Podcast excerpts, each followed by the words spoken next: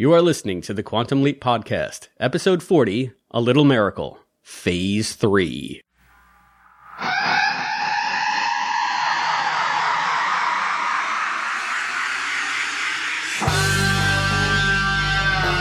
Hello, everybody. I'm Christopher D. Philippus.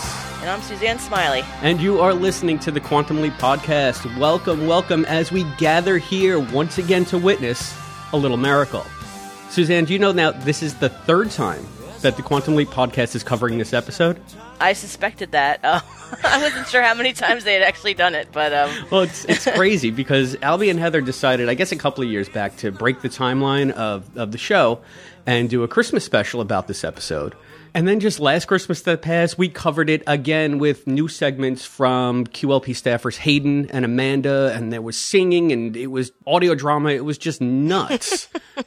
oh my goodness. So the show's back up in the rotation, and here we go again. This time, Chris and I are getting into the act, bringing you yet more new Quantum Leap Yuletide goodness. Yeah, and Chief, among the new presents, we have an awesome interview with actor Jarrett Lennon. Now, Jarrett is the one who played the tiny boy in this episode. He's the one that goes on to Charles Rocket's lap with the little rocking horse. And he's just like this moppet. Um, he told me about his time on the set and working with Scott and working with Dean and working with Charles. He had a really good time working with Charles. And I, I, think, you know, he was so great. We had a blast talking about his acting career beyond Quantum Leap and after Quantum Leap. He's played so many roles on so many TV shows. Just a smart, funny guy. So stick around for that. We'll be bringing you him later in this episode. But this is a weird one, Suzanne, because since we've covered this so many times and Albie is such a lunatic, he wants to inception this. That's what he said to me. We're going to inception a little miracle. So it's going to be shows within shows within shows. First, it's going to be you and me talking about this episode as a, a, little bit of a fresh take.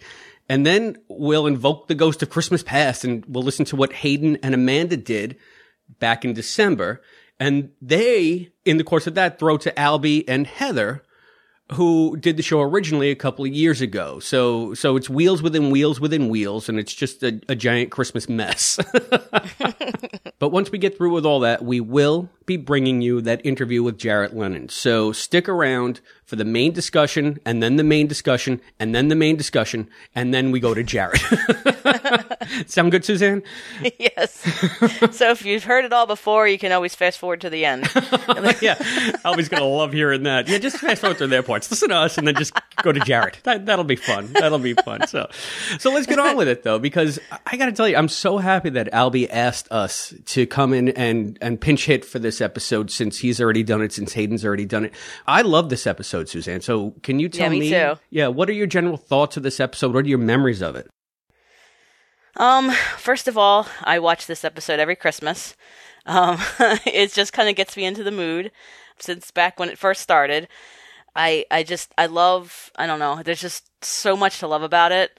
Not only does it get you in the Christmas spirit, but I love their their take on Charles Dickens. Mm-hmm. Um, I love how Al just like especially at the end when he's the the ghost of Christmas future, how he just like totally gets into it, and I could totally see just them having just so much fun with it, just beyond acting, you know, beyond their actual characters, but with Dean and, and, and Scott, just just they must have had a blast with this episode. I think you're absolutely right. I think Dean, this is an all time Dean episode. Yes. With the way he does it. And when you speak of the acting, that's what struck me. I mean, I don't watch this every Christmas. I've watched it now three times in the last couple of weeks, and it's the first time I've seen it maybe since college. I, I'm a bad oh, Quantum wow. Leap fan. I'm sorry. But I forgot what an awesome episode this is. And when I look at the acting and I look at everything that goes on in it, it is so over the top and none of it should work, but it just it knocks it out of the park. It's just yes. an amazing episode. I, I, maybe it's just because I'm fresh off of it. Now I want to put it in my top five. Like I think it's one of the best episodes they ever made. It really is. Do you remember it the really first time you saw it? Oh, I was probably in high school. Um, I I got in, I got into uh, Quantum Leap a little late, um, only because I was too young to stay up until ten o'clock on Wednesday nights to watch it initially. So um, when they started replaying it on the uh, the USA Network. Um, I you know, it was like at seven or six o'clock at night every night. That's when I started watching it. My whole family got into it, And um, so I was probably, oh gosh, 14 when I first saw it. So that was like, I'm gonna I'm gonna date myself now. It was like 1992 maybe. So Well, I mean, you're not dating yourself. I, I- I think I was 22 when the episode came out, and I was in the middle of college. I, I honestly do not remember whether I watched it first run or not. yeah, I definitely didn't. Yeah, I, well, it's an episode that that's sort of like always been in my memory, but considering that Quantum Leap was maybe the only TV show I made time for in college, um, hmm. Well, nobody cares when I saw it first, anyway. Because here I'm thinking in my head, I'm saying, but it was at Christmas, so I might have been home on break, and who knows what I was doing then, and Right. blah, blah. So suffice it to say, uh, I I had pleasant memories of it, but not very specific memories. And being um, invited to revisit it for this, it, it, it's just put it over the top for me. And like I said before, I mean, to me, so much of this episode should not work. Charles Rocket's character is a caricature if you think about it. Mm-hmm. So Blake is over the top. Downey Yes. is kind of over the top in her proselytizing and her bringing in the Chiefs. And um, there's so much like weird expository dialogue, you know. But for some, I don't, I, I don't know if, if it's just the feeling of the episode that makes it work, or the the, the talent of Charles Rocket and Melinda McGraw. Who was also just distractingly beautiful in this episode? I mean, I, I don't know. I actually love both of them as actors. Um, I, I love watching uh, Melinda McGraw in uh, NCIS, um, and and in other things. But like every time I see her, um, I that's the first thing I ever saw her in was this episode of Quantum Leap. So I'm like, I'm like, it's Captain Downey. I know that you had mentioned Al and his turn as the ghost of Christmas future. yes, I mean, wh- what did you think of, of Dean doing that? I just. Uh, he, he was just uh I don't know he was awesome. I mean I just love how like like he's he starts just bouncing up and down like in glee sticking his tongue out like just he just loved to be like just like freaking out Blake. And um and just because you know he's he's a hologram usually so people can't see him. So it's very you know seldom that he actually gets to interact with other people that Sam's interacting with. And I also love the fact that like Sam is just like totally acting like I believe you, but I don't. Like, you know, I'll protect you. He's like putting his hands out in space, like, you know. So, and I love how Dean punctuates the end of every line with "ooh." yes. you know, it's like it, you can tell it's like it's like a veteran actor having fun acting badly. Yeah. Yet he somehow Yeah. he pulls it together, and just like the ha ha ha, the fake laugh as he as he floats up, and yeah, I mean Dean Dean really really nailed it in this one, and I I guess that's you know it, it's funny you're saying because I think this episode breaks a lot of paradigms in the sense that you have Dean front and center being able to affect the resolution of mm-hmm. Sam's leap, but I don't know. Maybe I'm the only one that noticed this, or maybe maybe it only. It, it just struck me that Sam takes a, a, a real back seat in this league, mm-hmm. and mm-hmm. this is really a Charles Rocket show. I mean, he carries this episode along Yes. with the scenes with with McGraw, and what I loved about it is that you know Sam slots in naturally, but he's not the driving force. True. Yet it still feels like an episode of Quantum Leap, and some of the subtle stuff that goes on in the background. Yeah, this is a great Christmas episode, but it's also maybe one of the funniest episodes. Mm-hmm. And I think, in my opinion, that's when Quantum Leap works best is when they're playing off each other for comedic value. And Definitely. Sam is so out of his depth. He's he's come into like bikers and boxers and DJs and when he's Pearson, he just doesn't know what to do with himself. Which also makes it hilarious. right? And you see I mean, him like the, just the just in the beginning with the, I mean, you know, first of all, you know, the leap in when he's like looking up at him with his powdered boxers, and then just like from like the intercom to like not wearing, knowing, haha, the foyer, you know, like not knowing like where anything is, and them just looking at him like he's crazy, and that intercom scene is probably the funniest one in the episode, I think, because he just doesn't know how to work it. He's like, "Hello, hello, Yes. hello." yep, So, yeah, so kudos to Scott on that one, and it, he- maybe he had fun too, just playing the comic relief. You know, yes, that's what makes it more watchable.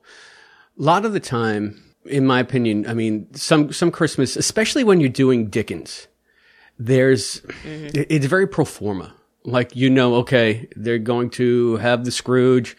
They're going to see the ghost of Christmas past, the ghost of Christmas present, the ghost of Christmas future. And then Tiny Tim will say, God bless us all, everyone. And everybody Right. will end happy. And they did do that here, but they just embody the spirit of it. They don't do it beat for beat for beat like so Right. many other shows do when they're doing their takeoff on Dickens. Just like when Blake's like, Jacob Marley wore the chains. You know? so it's like, and he's like, and you know, Al's like, I don't care. Like, shut up. Like, I am the ghost of Christmas future.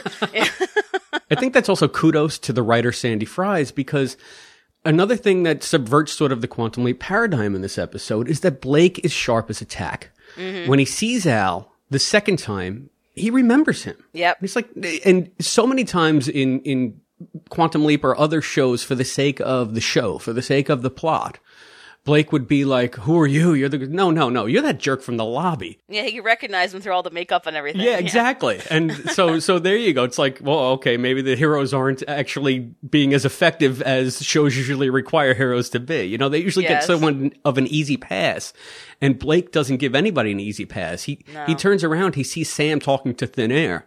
Yeah. And he doesn't, you know, like it's, it always amazes me. Like Sam is what, four feet away in a room talking to Al and nobody seems to notice. I know, but he did. right. And he's just like, oh, who are you talking to?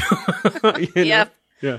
Yep. I, yeah, I thought that that was a nice little touch for this episode as well. And it just, again, it shows you how well Charles Rocket sort of nails it because, again, it's this weird, awkward moment, but he plays it so smoothly and then the show just goes on and a lot of the stuff that just shouldn't work and pointing out even flaws in, in the format of the show, tongue in cheek. Yet the episode comes together so magnificently. Definitely. Yeah, I've I've always loved um, Charles Rocket. I loved him in uh, uh, he was I don't know if anyone remembers because uh, uh, Touched by an Angel was a very popular show with with Andrew as the uh, as the angel of death, but actually Charles Rocket played the first one in the first season. He was actually before Andrew came along and made the when the show became really popular.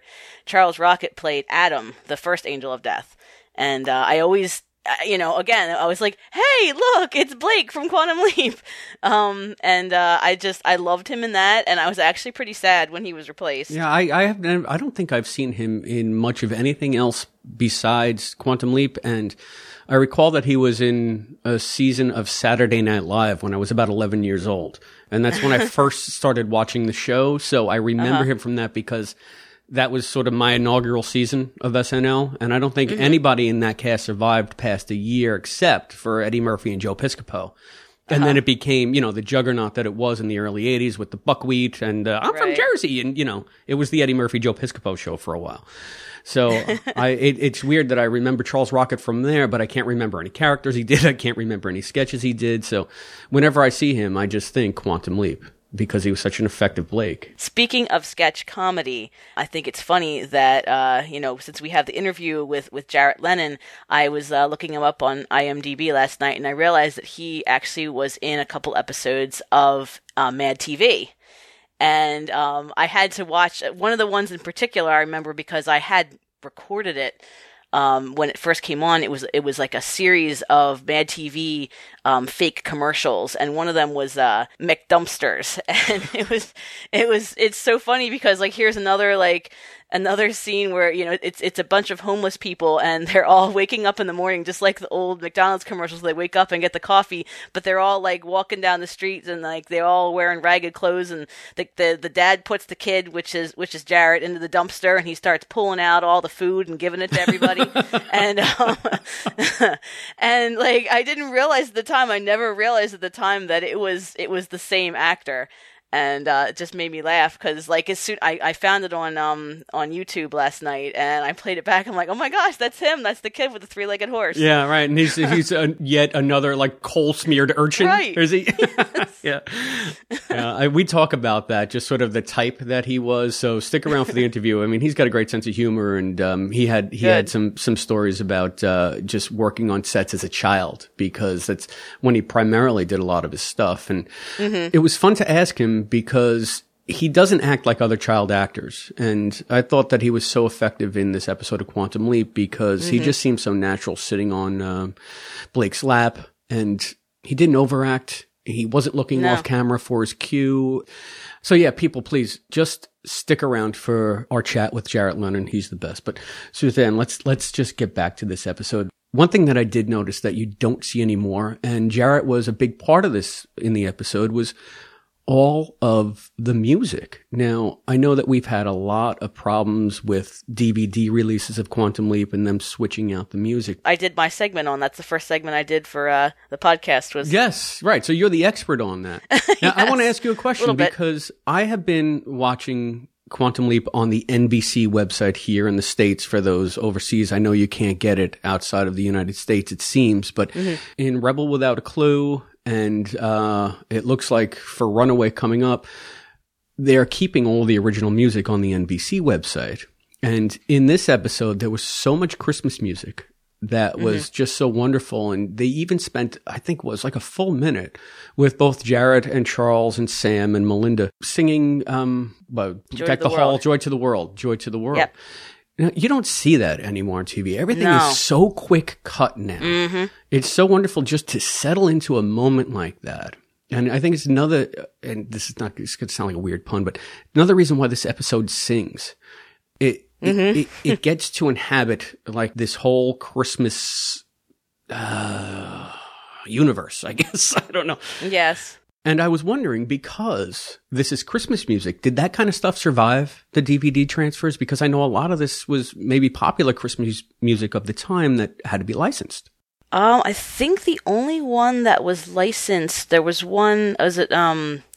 Oh gosh, I can't remember the song. It was right in the beginning. Um, uh, there's there was only like two, but they they're they're they were like um. Oh gosh. I think they had had "Have Yourself a Merry Little Christmas." uh, Yeah, when, but they- when Sam was yeah. in that sounded like Andy Williams or or Perry Como or something. Yes. So I, I don't remember which ones they are um, who sang them, but maybe it was easier for them to get because they were older. I don't. I'm not sure. Um, you know, a lot of the the more modern stuff, modern, you know, quote unquote, for this show. Um, like from the, the 60s and 70s and even 50s might be harder to get than some of the older. I'm not really sure, but I guess it wasn't. It, we really wasn't a very music intensive episode like other ones. So Yeah, and I Um, guess if you're going to swap out music, it's probably far easier to get generic Christmas music that'll Right. work for this, as opposed to you know when they're actually referencing specific songs, but the song's not playing anymore. You know. yeah, and well, and and the majority of the music they produce themselves. So so that's another uh, way around it. You know, they were singing it themselves. That's true. That's true. And uh, I wonder if that was Melinda McGraw singing in those scenes because they sure had her character belting it out, but that could have been ADR. That Matt Dale could probably tell us that. Matt, let us know. you know who sung what in this episode? Because if it was Melinda, she's got a good voice. Yeah, I'm not really sure. Another thing that I found interesting is um, during the end credits, they actually played like an alternate cut of the "Joy to the World" song. Oh, really? See, I didn't stick around for the end credits because, again, bad fan. Sorry. Uh, well, that's the thing. Like, if you had watched it, I'm not sure if when it originally aired, if you know, because you know these days you never get to actually see the end credits. They always chop them up, or they just have uh, commercials running during them, or whatever. Back when it originally aired, you probably were able to at least see the ending. Although a lot of times, still you had like announcers talk over it. yeah. Um, but yeah, they did a completely different cut of that Joy to the World scene. And um, at the very, very end, Sam and Al say Merry Christmas. So it's just, it's adorable. And I like it because, um, like I said, like it's completely different camera angles and everything from the actual one that was in the show.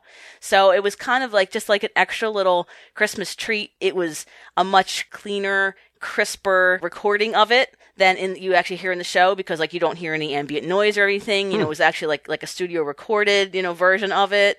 So it was really I I really enjoyed that. In fact, I like to make um I've made a lot of MP3s from since there's so much music in this show. Yeah. Um, I like to record them and make MP3s and, and play them back um, for my own personal use. And I actually chose rather than the one the take from the episode, I used the one from the end because it's just so just so nice. Was it kind of like, uh, did they break the fourth wall to say Merry Christmas? Or, because I'm thinking, y- you're making me think of the end of Catch a Falling Star. Um, no, it's you just hear them. Gotcha. You- Gotcha. yeah, you just you just hear like the voiceover. It's still showing the scene. It's still showing like after they've sang the song, you s- you see Sam and he's kind of like like nodding and smiling, like yeah, that was a that was a good you know good song. And uh, and then you just hear them say "Merry Christmas," and I'm like, "Oh, so cute!" I never noticed that until I got the DVDs. I'm going to charge you with making me an MP3 collection of all the Christmas music in this episode uh, because I think it would be a perfect accompaniment to my opening gifts every year. Yes, yes. You know, it's just eh, everything was just so wonderful, right down to the music. Now, I know that they discuss this later on in the podcast, but tell me what you thought about the end with the star. I, I think that that warrants a, a fresh take from both of us. I loved it. I loved it. Yet another element that was over the top that should not have worked, Yes. but was somehow perfect. Um, yeah, I mean, I don't remember. I mean, I thought it was like the coolest thing ever. You know, back when I was a kid, the first time I saw it. Um, I think I actually shed a tear when I watched it last night because knowing what it, what was coming, you know, I was just like, it's just so perfect. It's just, you know, like you said, over the top, but somehow it works. Yeah, and talk about shed a tear when when Blake is on the ground, you know, just saying I don't want to die alone. Yeah. It choked me up every time I watched it. yes. You know, testament to Charles again. Thank you, Charles Rocket. He's yeah. Um, and you know, it's uh, it's uh, I, I hate to go on a bit of a, a morbid turn here, but um, it's it's almost kind of weird how it was a sort of a premonition. Yeah, Um, you know, considering the way his life ended, and considering you know what the, what Al said was going to happen to Blake. Um, I mean, I don't don't recall if this was mentioned earlier, but uh, if you look at the dates on Blake's tombstone, he was um, 54, I think, and um, and Charles Rocket actually died at 56. So Oh, jeez. it's yeah, and So- it's funny. It, it, it, it's horrible that um, every time we discuss this episode, because I think both Amanda and Hayden discuss it, Albie and Heather discuss it, but you can't get Yeah, around it. no. The terrible fate of, of poor Charles Rocket. Such a he- great actor. Yeah, he took his life, um, much like Blake did, and it, it's it's just Yeah. sad. I, I don't want to dwell on that because no, we dwell no, on it a lot. but but it, it can't not be said, and it Right. really is a tragedy because who knows Yeah. what could have been ahead for him if he could make this script work. God damn Yes. it, that guy could do anything. I know, I know, but the the star at the end, oh, I mean, it's just. I'm sorry, I just loved it. I mean, I shouldn't apologize. I just, no, no, it was it was the perfect sort of uh, again. This episode is so schmaltzy, yeah, and that's like the schmaltziest schmaltz, but it never comes off as like saccharine. And and, No. and again, I think it might be because of some of the subversive humor in it. When Al is that scene that I was just talking about, where Blake, you know, crumbles onto the sidewalk, bawling Yeah. his eyes out, like a, a minute before that. Al is saying, "You got nothing, zero, nada, zilch," and you see Sam in the background Yes. nodding his head, like Yes. mouthing with Al, like gleefully breaking this man's spirit. like that's not Sam. Yeah. You know, he's having too good a time torturing this poor bastard. But then, but then at the end, you know, they put the star up there, and he goes and knocks on the door, and Downey, you know, says, uh, comes to the door, and, and, and Blake says, "You have room for one one more lost soul," and I just lost it. I was like, "Oh, I love it!" I just started crying, you know. it's just like, It, it works. It works, man. It fires on all thrusters and it works. And yes, it's funny also the limited use of stock footage in this one. The only thing that we really got to give you a flavor of actual New York is that that still shot of Rockefeller Center with the angels blowing the trumpets. yeah, Yet I never felt like we weren't in New York. A lot of times when Quantum Leap, especially if they're doing uh, like Brooklyn double identity, yes, that felt like Hollywood backlot Brooklyn. uh huh, But for some reason, I don't know if it's because they shot a lot of it in the dark, or maybe it was just the, the sort of the the snow, or it was a lot dirtier, a lot grittier. I I felt like they were in New York in this episode. I know they weren't. I know they were in L.A. I know Right. they were in Universal's New York Street or whatever. But again, another thing that just really worked. Oh, believe me, believe me, I know because in um, was it uh, Leap of Faith where he's the priest? yeah. It's supposed to take place in Philadelphia, and they are at the cemetery, and in the distance you can see really tall palm trees, and I'm like, well, there's that just takes me out of the scene right there. No, that was just a, a especially flat place in Philly that had a really long view. I mean, it went past the Earth's Florida. horizon. That's how long that you could see all the way to Miami. Must must be, must be, must have been. Uh, what's that? Um, uh, Belmont Park or whatever. Uh, No, you don't you don't know the famous Miami Hill at Belmont Park? No, no. I mean in Philly. All right. I know I said this this leap broke a lot of the show's paradigms, but one that really struck me on my third viewing now is is this Sam's like shortest leap? You got to figure it happens in less than a day. He leaps in in the morning and Blake is probably, you know, at midnight on Christmas Eve at the door of the mission saying Do you have room for one more lost soul. hmm Uh, can you think of another leap that was that was as short that took place in the confines of 24 hours? That's a good question, but I never really thought about it that way. So I don't really have an answer. But yeah, Yeah, no, it just it just struck me because they they never have to do a costume change. They never really have to do do anything but but what they're doing. And so much it's such a packed episode. It feels like it's going a couple of days. it's But true. it's not. It's it's it's just a few hours. And It's almost in real time. yeah, exactly. It's like a real-time episode. I want Matt Dale could probably tell us. So, once again invoking uh Matt's going to be the ghost of Quantum Leap past, present and future, I guess for us. so, get on it, Matt. All right. Um, I know that. Okay, so this might have been the shortest sleep, but uh, we don't want to make this the longest episode of the podcast ever. And uh, I mean, I think I've said what I have to say. How about you, Suzanne? Yeah, I think we uh, covered a lot of ground. Yeah. So all right. So let's uh, let's let's hear what everybody else had to say. Uh, cue the harps, the the sleigh bells. I don't know, but we are going to go to uh, the pre-recorded segment of this show. The first impressions of Hayden and Amanda. The first impressions of Albie and Heather talking about the episode, and then stick around. Right after that, we're going to hear from Jarrett Lennon. So, ho, ho, ho, Merry Christmas, everyone. Merry Christmas.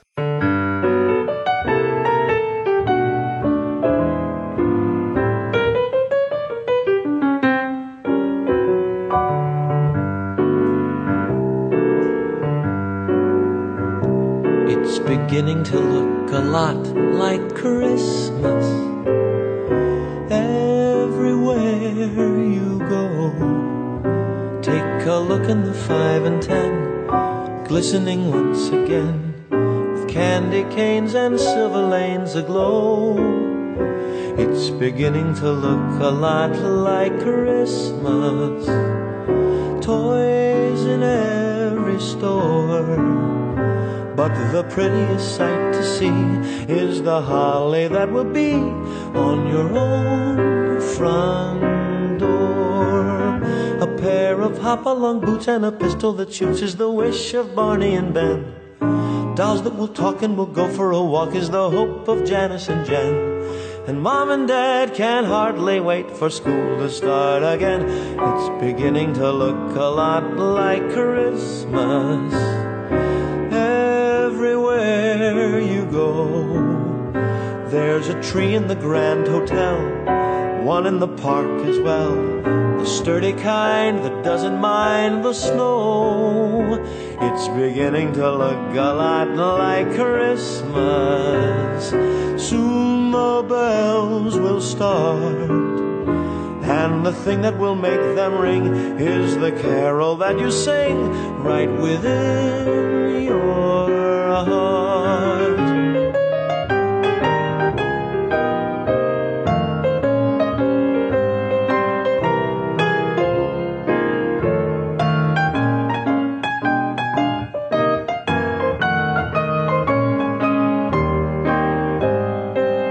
A pair of hop-along boots and a pistol that shoots is the wish of Barney and Ben.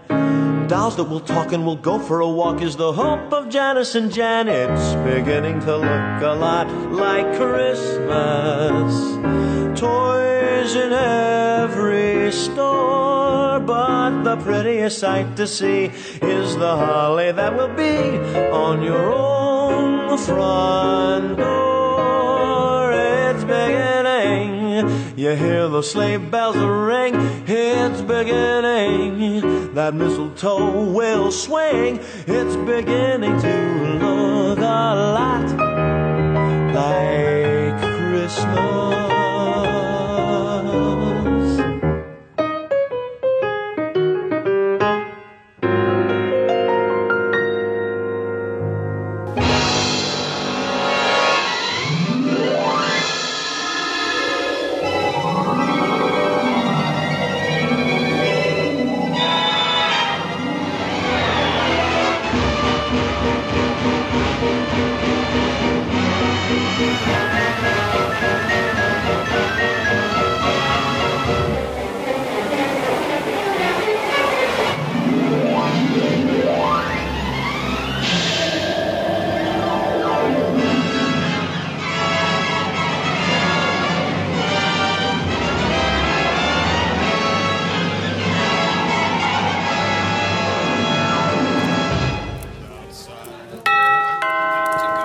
The doorbell. Who goes to somebody's house without texting them first?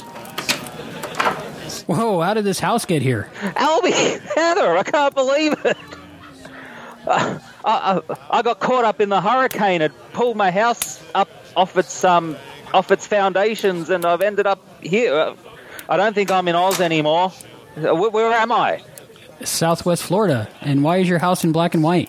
Uh, I, I have no idea.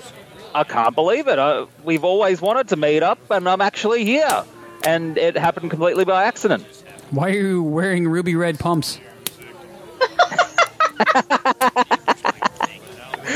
They're, they're just really comfortable, all right, and they make my butt look awesome. I was going to say that. I was going to say that. Heather, you look amazing. Hi. Uh, I, I can't believe it. I'm over in America during Christmas time, and there's no snow. Why isn't there any snow? Trump. Oh, okay, yeah. Um, is he going to send me to Guantanamo Bay because I don't have any papers? Absolutely. Uh, uh, can I come inside then? Because I don't want that to happen. Of course. Absolutely. Uh, one- on one condition. Yeah. You let me wear the heels. Oh, no worries. So um, it's near Christmas time, isn't it? Yes, uh, we have the tree up. There's tinsel everywhere, and uh, we're just stringing up uh, popcorn for the tree. Hey, Serenity. Hi, Hayden and Amanda. So since it's near Christmas time, here's an idea. Why don't we watch A Little Miracle, which is the Christmas episode of Quantum Leap? That's a wonderful idea. We were just about to do that. We have it on Blu-ray. Oh, awesome. I haven't seen it in Blu-ray. It's very 1080p. Awesome. Ooh. And I, this 3D is amazing. It's almost like I can reach out and touch it. Please don't. Yeah. All right. Awesome.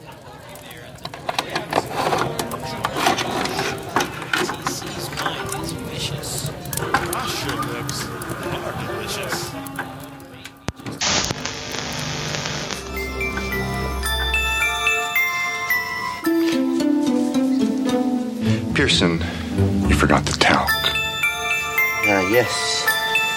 Yes, well, talc. Now, Albie, I believe that you've already done a podcast on this episode. I have. If you look back in the archives to the episode that's coming out right now, uh, we already did it. Well, why don't we have a listen? Theorizing that one could time travel within his own lifetime, Dr. Sam Beckett stepped into the quantum leap accelerator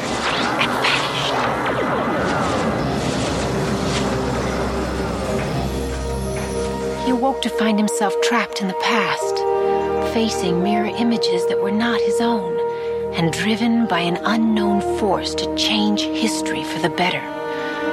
His only guide on this journey is Al, an observer from his own time, who appears in the form of a hologram that only Sam can see and hear. And so Dr. Beckett finds himself leaping from life to life, striving to put right what once went wrong, and hoping each time that his next leap will be the leap home.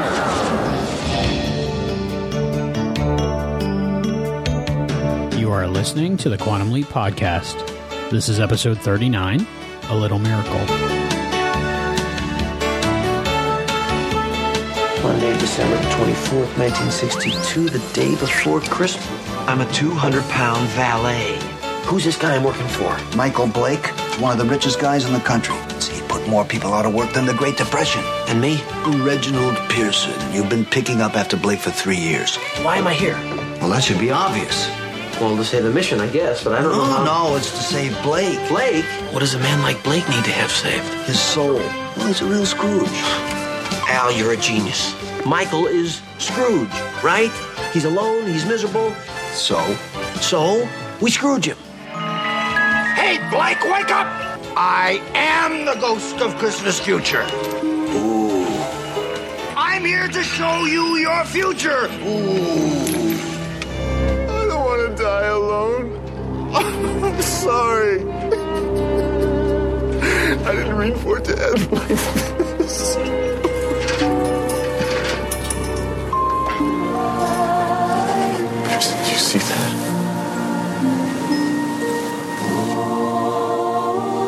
Yes, sir. It's a sign, isn't it?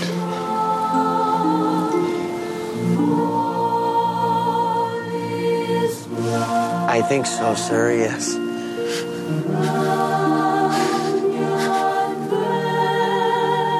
Hello and welcome to the Quantum Leap Podcast. I'm Albie. And I'm Heather. And we're talking about episode 39, A Little Miracle. Basically, it's Quantum Leap's version of Charles Dickens' A Christmas Carol. This is our holiday show. So we figured we'd go ahead and cover this episode of Quantum Leap because it's the most Christmassy. It was suggested to us that we do this by one of our listeners, Hayden, and uh, I couldn't think of a reason not to. Since it's a time travel podcast, there's no reason why we have to stay linear. So, Heather, what did you think of A Little Miracle? I liked their take on A Christmas Carol. It was cool to have a little glimpse into a future season of Quantum Leap. This episode is not very spoilery at all, which is good. Otherwise, we couldn't do it. Is that a new word? Spoilery? Spoilery. not in 2015 like it is. You're not thinking fourth dimensionally. Exactly. One can watch this episode out of order and not get spoiled by anything. There's a couple little things in the opening from shows we haven't seen yet, but yeah, but they don't give anything away. The only thing that was really different was the the hand link was a little bit different, and that was about it. I think that was pretty much the final version, the cool one that everybody thinks of when they think of the hand link. Yeah, it was a different look, had a different look to it, but I, I like I liked it. It's a little update, and I liked that Al wasn't the brains of the operation as much as he is, at least in so far in in what we've seen. But Sam kind of came up with a lot of ideas this time, and I liked that Al was seen by Michael Blake. That was really cool. As soon as Michael Blake could see Al, I was like, okay, I know what they're going to do here. I see. I wasn't as smart as you with that. Maybe because I went into it knowing that this was their take on A Christmas Carol. If I didn't know that, maybe I wouldn't have thought of it ahead of time. But as soon as I knew he could see Al, I was like, oh, they're going to mess with him. Yeah, I guess that that makes sense. Yeah, I, I just kind of went in blindly, I guess. But um, I, I have never seen him be acknowledged except for Mrs. Melny when he was yelling at her in the car. So it's cool that that is a possibility. It'll be interesting to see in between the past and the future if other people can see Al or not, like we did. Well, how could you miss him in that shirt?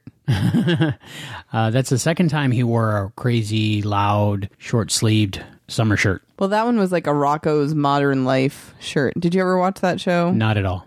Well, if if you look up Rocko's Modern Life, it's a bunch of like I don't know shapes like that, triangles and crazy shapes. The last time I saw Al in a weird shirt like this was in Double Identity. And it's pretty much their shortcut into saying, yes, it's winter where you are, Sam, but where I am, it's middle of July. Heather, can you read the episode recap? Sure. Season 3, Episode 10 A Little Miracle. Original broadcast date December 21st, 1990. Teleplay by Sandy Fries and Robert A. Wolterstorff. Story by Sandy Fries. Directed by Michael Watkins. On Christmas Eve, Sam leaps into Reginald Pearson, who is the valet to business tycoon Michael Blake. Michael is a thoroughly unpleasant man, though he is opposed to firing Sam despite his incompetence as a valet and his meddling in Michael's personal life, who is planning on tearing down a Salvation Army building in order to build Blake Plaza. He also just happens to have very similar brainwaves to Sam, and so is able to see Al until Al changes the frequency slightly so that Michael can no longer see him. Sam is sympathetic to the Salvation Army and so promises Captain Laura Downey that he will find a way to save the building, with her help, of course. When Sam is ordered to sort through Michael's suits to find which ones to save and which to give away, with heavy input from Al, as Sam knows nothing about clothes, he finds a box of memories in the closet, which reveal that Michael changed his name and used to be a poor orphan living on the same street as Blake Plaza is to be built on, and that he is trying to show the world just how far he has come by building the tower there. Sam convinces the chauffeur to let Sam drive Michael to his meeting and ends up taking him to the Salvation Army building. He stops the car, and one of the local kids comes over and lets the air out of one of the tires to give them an excuse to stop. When Michael gets out, after wondering how Sam thought this was a good route to get to the meeting he had, he is assaulted by memories of the past. Aided by several children playing and calling someone by Michael's original name. Captain Downey appears and denies having seen the boys. Caught up in nostalgia and charmed by Downey, Michael happily tells her about growing up here. When they stop to buy chestnuts, Michael recognizes the vendor as Max Wyszynski, an old friend that he had lost touch with. The two reminisce for a bit, and then Michael asks what happened to his old best friend. Max is forced to tell them that he became an alcoholic and killed himself after losing his job when the bakery became automated. As Michael made his money off of laying off workers like this, he is deeply upset. He tries to pay extra for the chestnuts, but Max just tells him to go. Blake pays him anyway. Michael storms off and then sits in his apartment getting drunk, and so Sam thinks that he has failed. Al believes that this is actually a good sign and that Michael is thinking about what he is doing, and so they put phase two of their plan in action. Sam tells Michael that he feels sorry for him because for all of his wealth and power, he's still missing something from his life. Michael angrily asks how he would know, and Sam bets a month's rent that he can prove it. Sam takes Michael back down to the site of the future Blake Plaza and has him put his hand on the side of the building, telling him that that path is just cold. And Michael retorts that he has had people who loved him, but they all either died or left him, and that this building and his empire won't. Before they can leave, though, they hear singing coming from the Salvation Army building and go in. Michael is once again caught up in nostalgia as he joins the festivities and really starts to open up to Downey. Unfortunately, a little boy comes over to give Michael a Christmas present, and Michael recognizes him as one of the children from earlier and realizes that this is an elaborate charade to make him change his mind. Furious, he storms out and tells Sam that he had better hope he didn't still want to fire him in the morning. Sam was discouraged, but then he remembers that Michael can see Al and sends him in as the third ghost. Al chooses to go all out and dresses up as Jacob Marley, which Michael calls him on. Because Michael saw him earlier, he doesn't initially believe that Al is a ghost and keeps insulting him. Eventually, he tries to punch Al and falls right through him. After that, it doesn't take long to convince Michael that Al is really a ghost. Michael calls for Sam to get rid of Al, but Sam pretends he cannot see him. Al takes Michael to the Salvation Army building and shows him the future. Michael is delighted at the picture of the finished Blake Plaza, but then he sees a news report from 1975 featuring an older, bitterer him declaring bankruptcy. He sees that his tower has been renamed and that he eventually jumped from the top of it into oncoming traffic. Michael is horrified and breaks down sobbing. Sam convinces Michael that it's not too late to change, and a bright star leads Michael back to the Salvation Army's door, and Downey lets him in. Al reveals that the two of them marry in six months and have three kids. Michael still builds his tower, but he gives the first entire floor to the Salvation Army. Sam wonders if Michael would have knocked on the door if Al hadn't put the star there, but Al says that he didn't.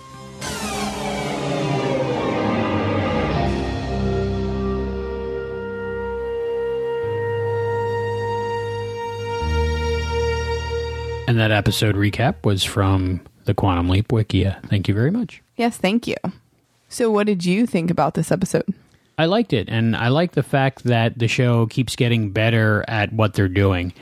Skipping ahead like we did, it was nice to see that uh, they finally got everything worked out to where they know what they're doing. In other words, uh, one of the first things I noticed was uh, the leapee, Reginald Pearson, was a heavyset man. And uh, the suit that Scott Bakula was wearing was not tailored to fit Scott Bakula. It was tailored to fit this heavier man. And that's the way it would be because uh, a heavier man would have to wear a bigger suit. So Sam was wearing a bigger suit. So I like that. Yeah, that was a pretty in depth thought that they covered. The mistakes they were making in season one and the beginning of season two, they're not making anymore. So it, that's nice to see. Well, I think that that kind of goes with most shows. For me, this episode was pretty much Scrooged without the comedy.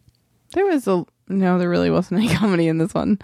Um, yeah, it definitely was because it was a modern version of a Christmas Carol, which is you know like Scrooged, but all of his employees were scared of him, just like Scrooge, and he really didn't have a Christmas spirit. He had a Christmas tree, but it wasn't for any purpose. I mean, he didn't want the lights on. It was just like to show that he could have a big Christmas tree.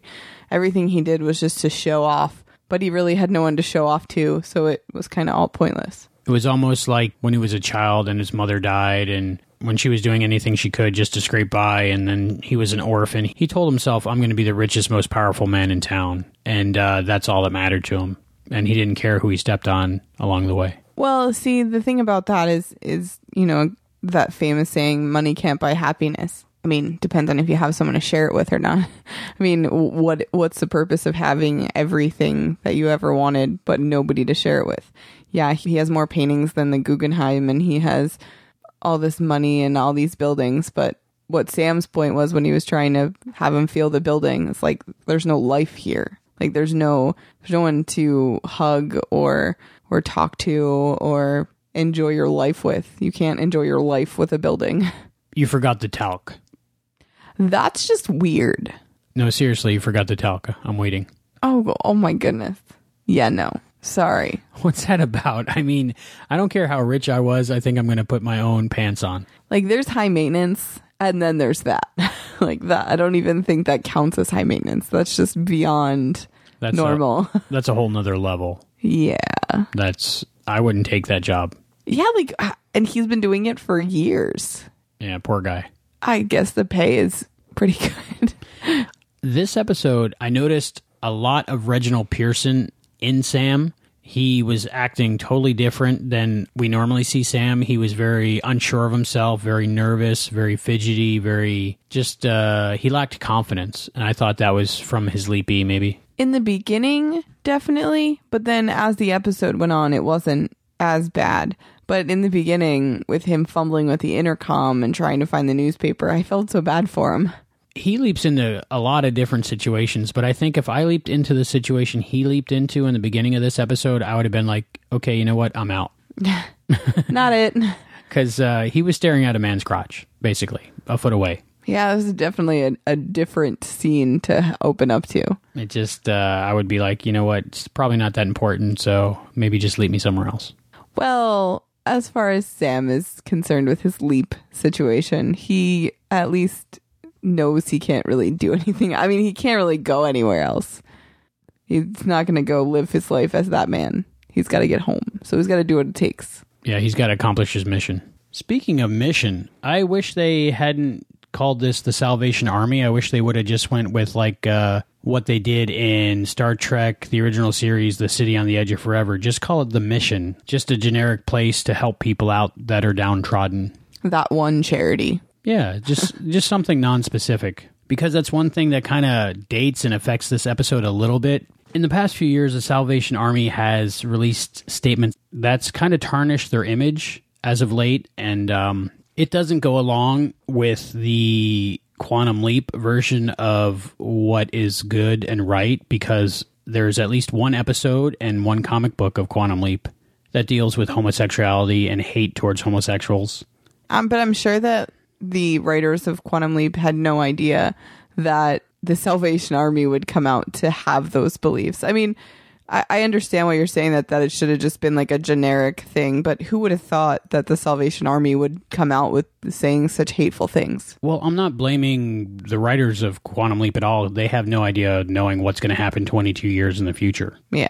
And nobody expected them to come out and say that. You would think they would be more enlightened and say, well, mm, I don't know what they would say. But uh, like I was saying, uh, Quantum Leap on two different occasions at least has uh, said, you know, basically what our philosophy is is people are people And, it- hate is bad. hate is bad and everybody should be treated equal and uh, nobody deserves to die in, in my opinion especially for being born a certain way Innocent people don't deserve to die. yeah with quantum leap it is very religious but overall it's the loving part of religion and not the hateful part of religion I think in the beginning they kind of left it up to the audience as to who was controlling the leaping, but now that they have kind of hinted that it's God and he is the one who put the star there, at least that's what we're assuming, right? Is that, oh at the end yeah. yes So it, it has become a little bit more religious, but it's not really in your face about it either.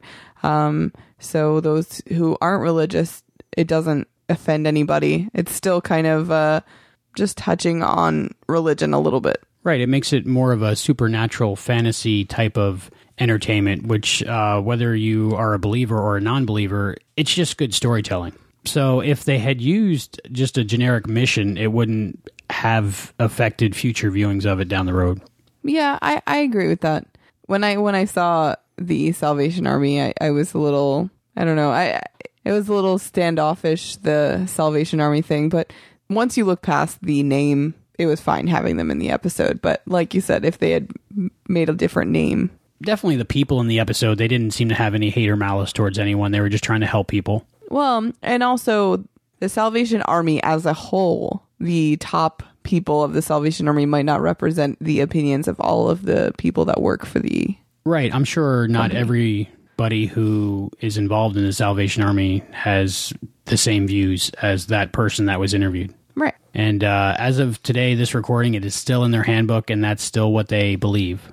But, uh, you know, I was hired by a company and I signed a handbook and I never read it. So, Yeah, and they're uh, to this date they still stand outside and ring the bells, and people still donate. And ha- I mean, there's still not, not a lot has changed as far as stopping all of that. right. It's a difficult situation, but uh, hopefully in the future that will get resolved. Hopefully, in our future, there will be more love than hate. And now I sound like a hippie, but, um, but really, I mean, eh, if anything, this season and this time of the year is to love one another and appreciate the people in your life and celebrate the people that you have around you and the love in your life and not hate on other people for who they are or what they do or what they believe in. I found something online that I think is really uh, fitting for this discussion. And uh, could you read that, Heather? Sure. This is actually kind of fitting because it's kind of holiday related. Um, okay. Being an atheist is okay. Being an atheist and shaming religions and spirituality as silly and not real is not okay. Being a Christian is okay. Being homophobic, misogynistic, racist, or otherwise hateful person in the name of Christianity is not okay. Being a reindeer is okay. Bullying and excluding another reindeer because he has a shiny red nose is not okay. So I think that really uh, says it all. Yeah, I mean, you're entitled to your own opinion. You're entitled to your own beliefs, your own faith, all of that. As long as you don't force it upon anyone else or bash someone for what their beliefs are, I think that everybody would get along. But Yeah, we should all just get along. exactly. And this is the time of year to get along. You ever notice around Christmas time, everybody's like in a happy mood and pretty much uh, willing to go the extra mile to help each other out and maybe donate to a, their favorite charity or give somebody that they don't know a gift or have somebody to their home for dinner. And don't you wish it could be like that all year round? I don't know. I work in retail. Um, so there's that. Um, but yeah, for the most part, um, people are, are a lot nicer this time of year and more caring and more forgiving. And I, I really do wish it could be like that all year long. I mean, if we can pull it off for a couple months, we should be able to, you know, do it at least most of the year. So going back to the episode, uh, I noticed Mr. Blake's breakfast was a hard-boiled egg and toast, and you see that in so many things for rich people. Like they have that little egg stand and they break the egg open and they eat it with a piece of toast. I don't know why, but that I guess is storytelling shortcut for I'm rich and important. Man, if I was rich, there would be some bacon and lots of cheese involved and some hash browns. I mean, listen, if I had a cook, it would not be a hard boiled egg and some toast. I could do that by myself. I don't need a kitchen staff to make me a hard boiled egg and toast. I would, an omelet maybe, some eggs Benedict. Michael Blake definitely has a big staff, and uh, maybe that's why he went bankrupt in the future. When you're rich, that's another criteria, I think, is having a staff of people, of mostly unnecessary people. Um, but I, I guess with that huge house, he couldn't clean it all himself or do all the maintenance himself. And that's the point of being rich. You get to uh, employ people to do the things you don't want to do. And uh, back in 1962, when this episode takes place, I'm thinking it was more like uh, a lot of things were a lot less automated, like today, and uh, it was more like the Flintstones, where you needed a bird to take your picture, and you needed an elephant for running water. So it was more like that. Like you could have anything you wanted to get done as long as you had enough people to do it. Can we get an elephant for running water? Uh, Where do we sign up for that? We already have running water. I think it would cost more to have an elephant. But like, can you imagine having an elephant in your backyard? Like, hey, can you just water my plants? Thanks, dude.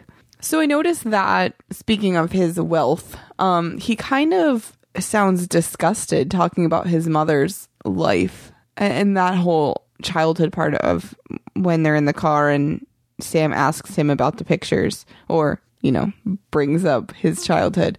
Um, and and he talks about his dad leaving, and you know, obviously he's upset about that. But the way he talks about his mom, he's so disgusted, like that she died on her hands and knees on someone else's bathroom floor. You would think he would be grateful. Yeah, like doing what she had to do to give him any kind of life, though she, you know, didn't succeed as far as, you know, she passed away. But like being a mom and having to struggle as a single mom and do whatever you have to do to take care of your child, like the way he talked about her was just so bitter. Maybe when he was younger, he made a very immature judgment of his mother about what happened and was angry and took it out on his mother and never changed his mind, like never took the time to think about it and understand. Yeah, I, I see where you're going with that because, you know, he could have looked at her death as her leaving him and made it kind of a selfish thing because he is kind of a selfish person. But to get where he was, that's how he had to be. I mean, he he viewed his lifestyle as a child to be not acceptable and that he needed to have a better lifestyle and at whatever cost. So I, I don't know. I I don't know if I would be able to step on anybody I wanted to or I had to to get there. But I guess you you're either born with that or you're not. So in this episode, I don't think they really had the time to do the three ghosts. So they just did the Ghost of Christmas Future, which was Al, done very well by the way.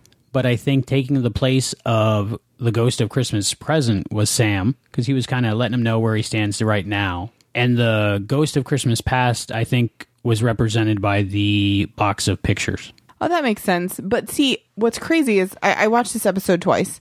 For some reason, the first time I watched this episode, I didn't realize that the children were reenacting a scene. I totally thought that was his memory, that he was recalling things. And I didn't catch that at all. I just thought he looked around when he saw the kids and realized that the little boy sitting on his lap was fooling him. And like that's, I just thought that that's what happened. I totally didn't realize that the kids were actually reenacting. I thought it was his memory. I did not get that until my fourth time watching this episode.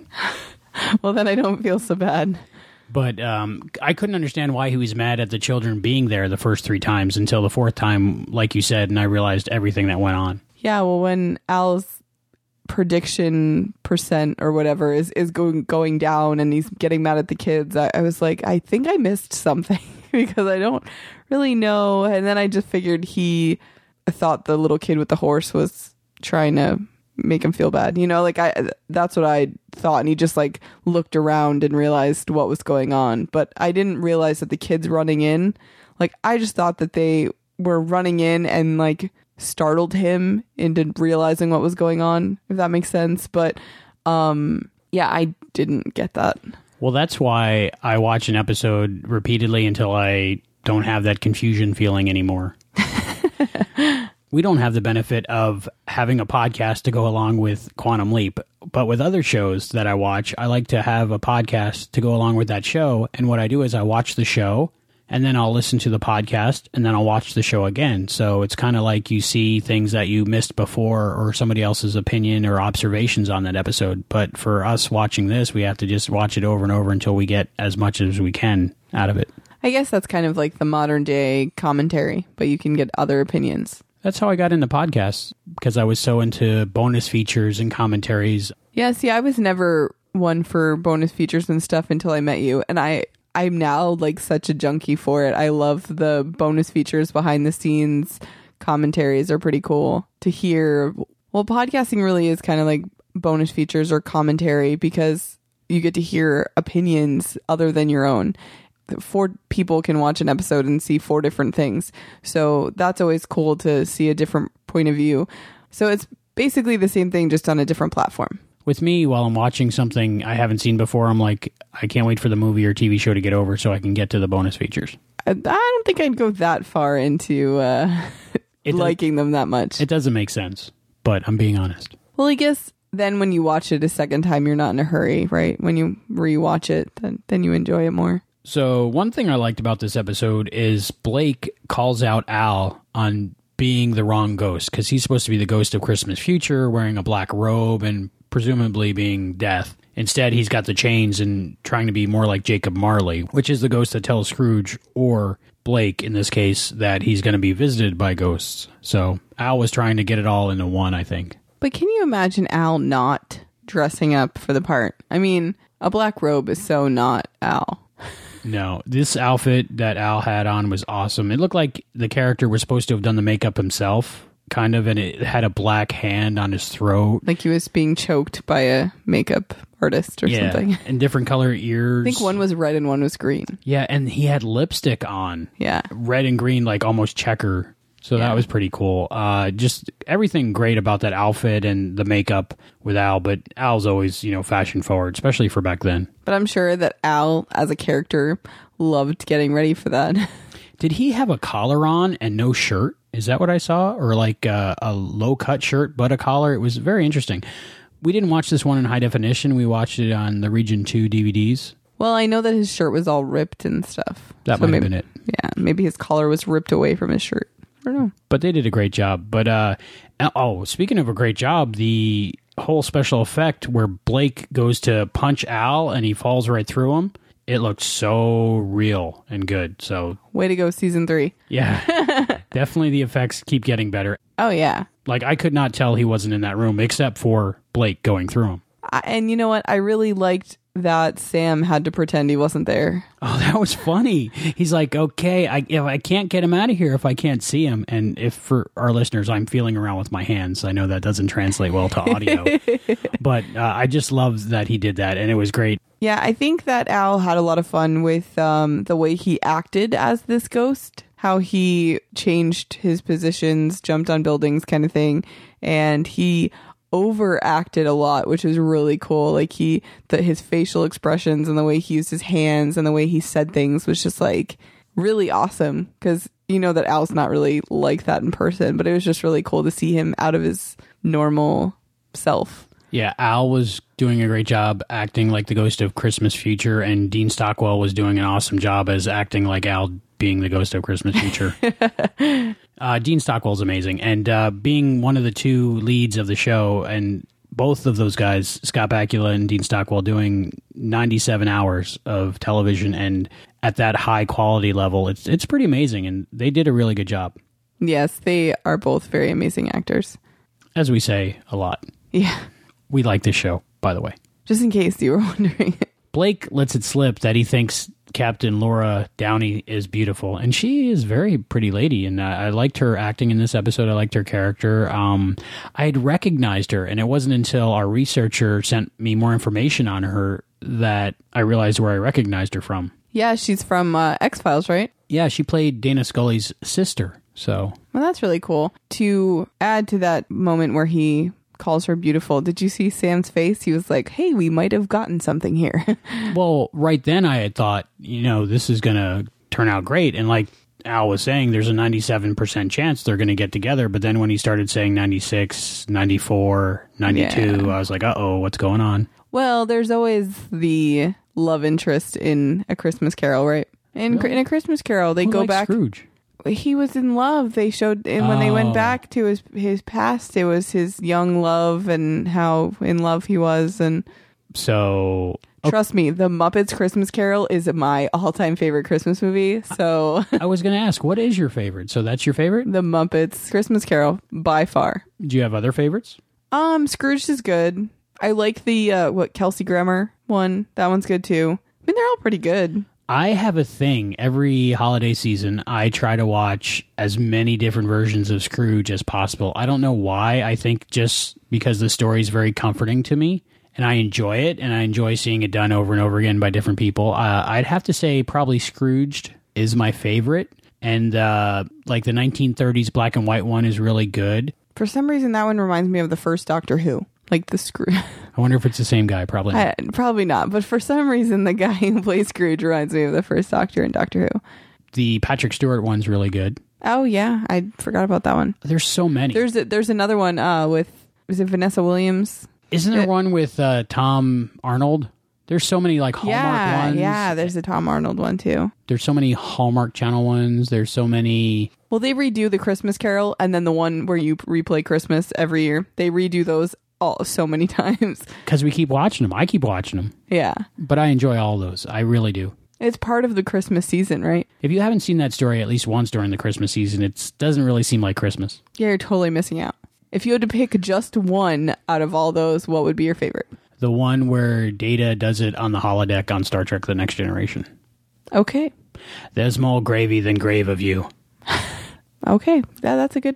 I have to watch that every year. I don't know. Um, Scrooged, I would say. Yeah, that's a good one. It's very dark. Yeah, but it's got a good ending. Notice how mine's like the Muppets one, where they're all like singing and puppets. You introduced me to that one, and I really enjoy that one. So I watch that every year also. I honestly could not believe you hadn't seen that one. I love the Muppets. I love A Christmas Carol. I just had never seen a Muppets Christmas Carol. Yeah, it's definitely a good one. If you listeners have not seen a Muppets Christmas Carol, definitely go watch it. It's a happy go lucky. Well, I mean, it's still a Christmas Carol, but I wonder what the listener's favorite version of A Christmas Carol is. If you have a favorite version, let us know by calling 707 847 6682. Leave us a voicemail, and we just might use it in the show. you can also leave us a comment on Facebook or send us an email if you are too shy to call in. It's uh, quantumleappodcast at gmail.com. Or facebook.com slash quantum leap podcast. You can also tweet us also um, at quantum leap pod. There are many ways to get a hold of us, so please do. Yeah, because we want to hear if there are some that we haven't seen yet. That would be cool. Yeah. I know I have a lot of Christmas movies to watch. Yeah, I, I, I love all Christmas movies. You know what? No, sorry. Is I there- don't love all Christmas movies. Is there one you don't like? The Christmas Shoes and the sequel to The Christmas Shoes. Don't watch that. I mean, horrible. I love Neil Patrick Harris. That's why I watched one of them, but Well, you didn't see the first one, did you? You just saw the sequel? I knew from the song not to watch the first movie. I had no Ah. idea that the Neil Patrick Harris movie was a sequel to that. If I did, I might not have watched it. Yeah, when when yeah, don't watch those. They're just too sad. I don't like sad Christmas movies. I like the happy Christmas movies. I like the movies where everything's going good. Something minorly bad goes wrong. Mediocre. Yeah, towards the end of the movie, but then they get past it and everybody's happy. right, and it all ends with everyone by the Christmas tree. Right. And Merry Christmas, lots of hugs and kisses and everything's fine and there's cookies and And those movies don't. yeah, no. They no. So, going back to the episode, Blake definitely knows the whole story of A Christmas Carol since uh, he calls Al out on who he's supposed to be and what he's dressed like. I think everyone knows that story. Sometimes people in the retelling of A Christmas Carol don't realize that there there was a Christmas Carol before. It depends on the universe, but he knows definitely, which helps with the shorthand because all he needs is the Ghost of Christmas Future to show him his future from 1975, the newscast where he goes bankrupt, and uh, they just made his hair a little bit gray. Yeah, he was wearing a wig. Yeah, Pretty bad. Pretty, but in seventies, maybe people wore wigs. I don't know. At some point, people had to wear wigs, right? Yeah. But he I, might, he might have went bald and needed a bad wig. Was there a good wig in the seventies? I don't know. you are totally right. All he had to do was see he was going to go bankrupt, and then Al told him in this episode that he commits suicide because of his financial problems, which is kind of um, eerie. Let's say watching it nowadays, because turns out the actor who played Michael Blake did commit suicide. No way. Yeah, um, Charles Rocket, who played Michael Blake, died on Monday, October 17th, 2005, of an apparent suicide. The manner and age of Michael Blake are a terrible, unintentional foreshadowing of this event. Ouch. Yeah, I found that out when we were trying to contact him for an interview. Yeah, I guess not. So, uh, That's so sad. a horrible way that life is imitating art. Uh, I this, this brings up a topic of suicide, I guess, around the holidays. Not a good thing, but it seems to happen a lot. I guess it just highlights if you're not doing so well, it highlights all the things that are going wrong in your life. all the Um, things you don't have. Still, not a reason to kill yourself. It seems that Charles Rocket didn't learn a lesson from this episode to where suicide is not the right answer. Yeah, yeah, I guess not. But that's it's a very sensitive subject because um, suicide affects a lot of people, and for whatever reason, you know, they obviously think that it's the better option in that moment, and it affects so many people around them. But in the episode, Blake didn't have anybody, and all he had was his money. So when he lost his money, he lost everything. So at least in this episode, in the art form, not in reality. At least he, you know, realized that even if he lost his money, at least he has a family now in the new future. Right. So he's got something to live for. Yeah, but Christmas or the holiday time is hard because if you don't have family, you know, everywhere you look, it's about spending time with your family. Or if you don't have money, it's about spending money. Um, it it does highlight all of the problems that you have or the lack of support or family that you have during this time. So it might push people with problems with depression over the edge, maybe. Oh yeah, definitely. It also puts a lot of pressure on people who do have family and maybe not a perfect situation with their family or, you know, people with anxiety, social anxiety or things like that. I know that uh Christmas and holidays, all of that stuff can be really stressful to most people and if you already have a, you know, predisposition for stuff like that, it can be really tough. So on the way to my day job the other day, I was listening to a Mission Log podcast and I found out that the actor who played Cyrano Jones on Star Trek, Stanley Adams, had committed suicide, and I was that, that kind of brought me down. And uh, while I was at work that day, uh, the building next to where I work is a hotel, and somebody committed suicide like three days ago, I think now.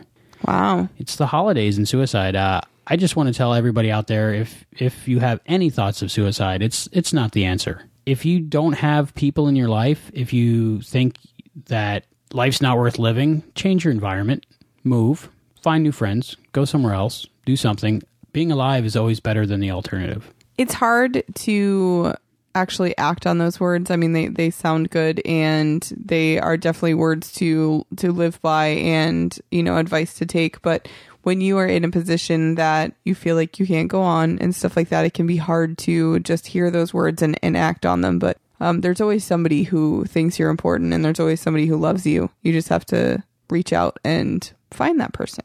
And it gets better. That's always that's always a good phrase to live by. It gets better. It does get better. And uh, one thing that I've heard from people who do commit suicide and don't succeed is I was like, have you been talking to those people lately? no, not not the ones that do succeed, but the ones that don't succeed, so they do succeed. um, is as soon as they do whatever they were going to do to kill themselves, they immediately regret it. So don't be that person. Yeah, m- most of the time you can't go back. But um, life is Worth living. yes. Back And to lots of lots of touchy subjects in this episode. There's a lot to talk about, but I mean, suicide happened in the episode, and it really happened in real life to the actor who played it. So Yeah, it just when when you've been in in a spot where you feel like you can't go on and and you've been in that dark place where you feel like nothing could get better and and things like that.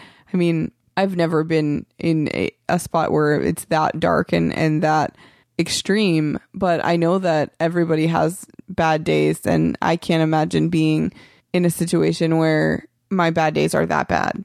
And I just I want everyone to know that there really is somebody, there's always somebody out there that will miss you if you're gone. I've been lonely before and depressed, but I've never not wanted to live. I love life, no matter how bad it gets. I love it. You want to live forever. Fame, I want to live forever. It's true. I want to live just long enough until they discover immortality. You say that. I don't know. I watch a lot of uh, vampire shows where they're all miserable because they've lived forever. Yeah, I don't get that. Not me. Maybe they don't have cable. See, I could, I could see. There's so many shows right now. I don't have time to watch. If I live to a couple hundred, maybe I can watch them all. That that's your goal in life to live forever so you can watch TV. It's Not good- like go travel or build an empire or I want to see the next Star Trek series. I want to see when they reboot Quantum Leap. I want to see all that. I think we're starting to be in the era where they remake everything. So we might actually see a lot of that sooner rather than later. I'm looking forward to it. There's always something to live for. when they remake it, are we going to have a, a QLP too?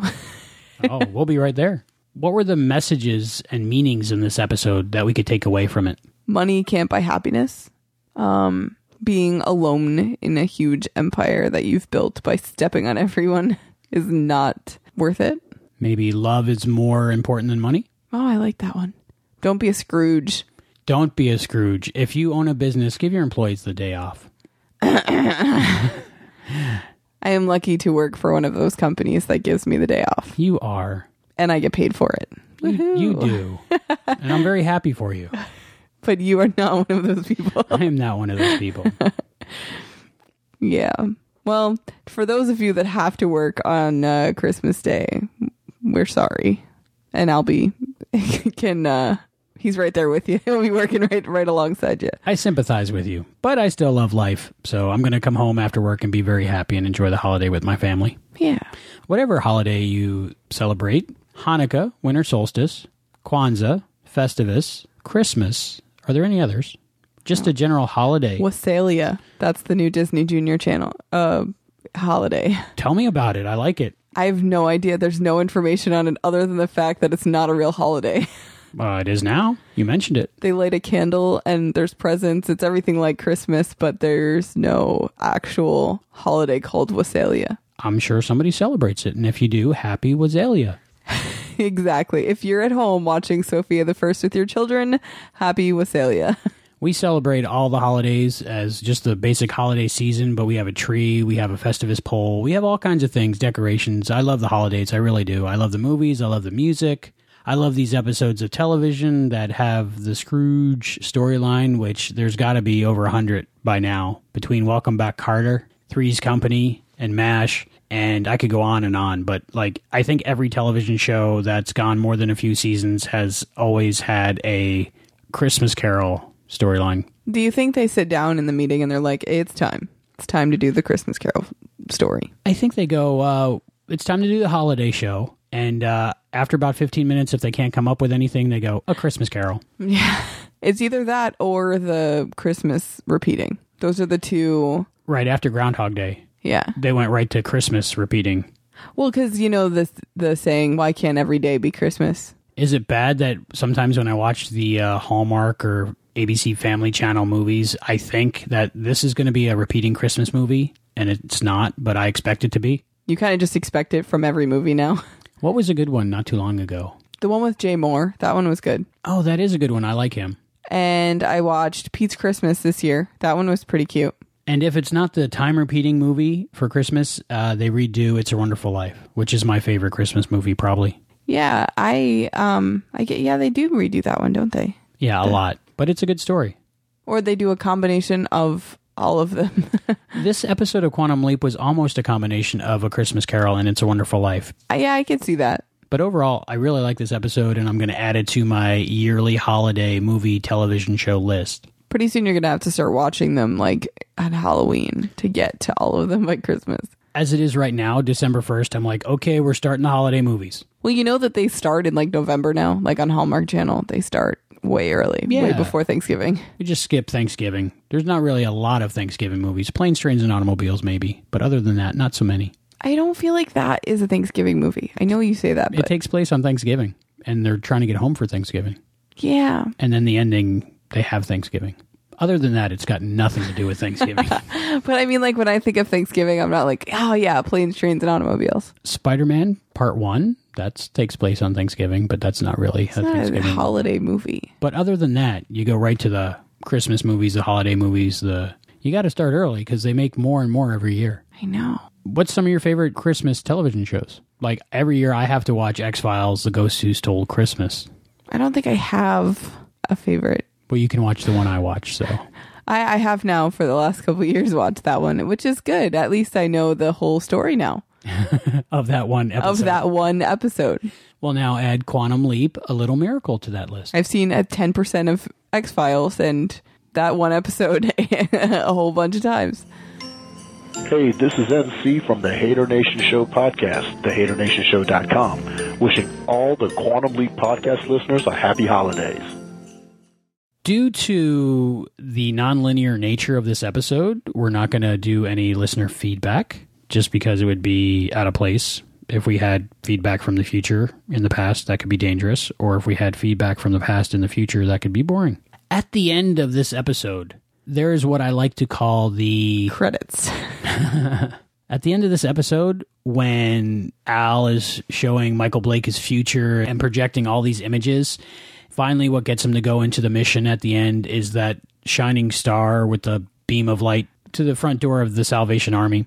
And he goes in, and uh, of course, we all assume that it's uh, Al and Ziggy in cahoots. But then when uh, Sam says that star was a nice touch, and Al was like, uh, "That wasn't me." That's what I like to call the cane in the corner moment.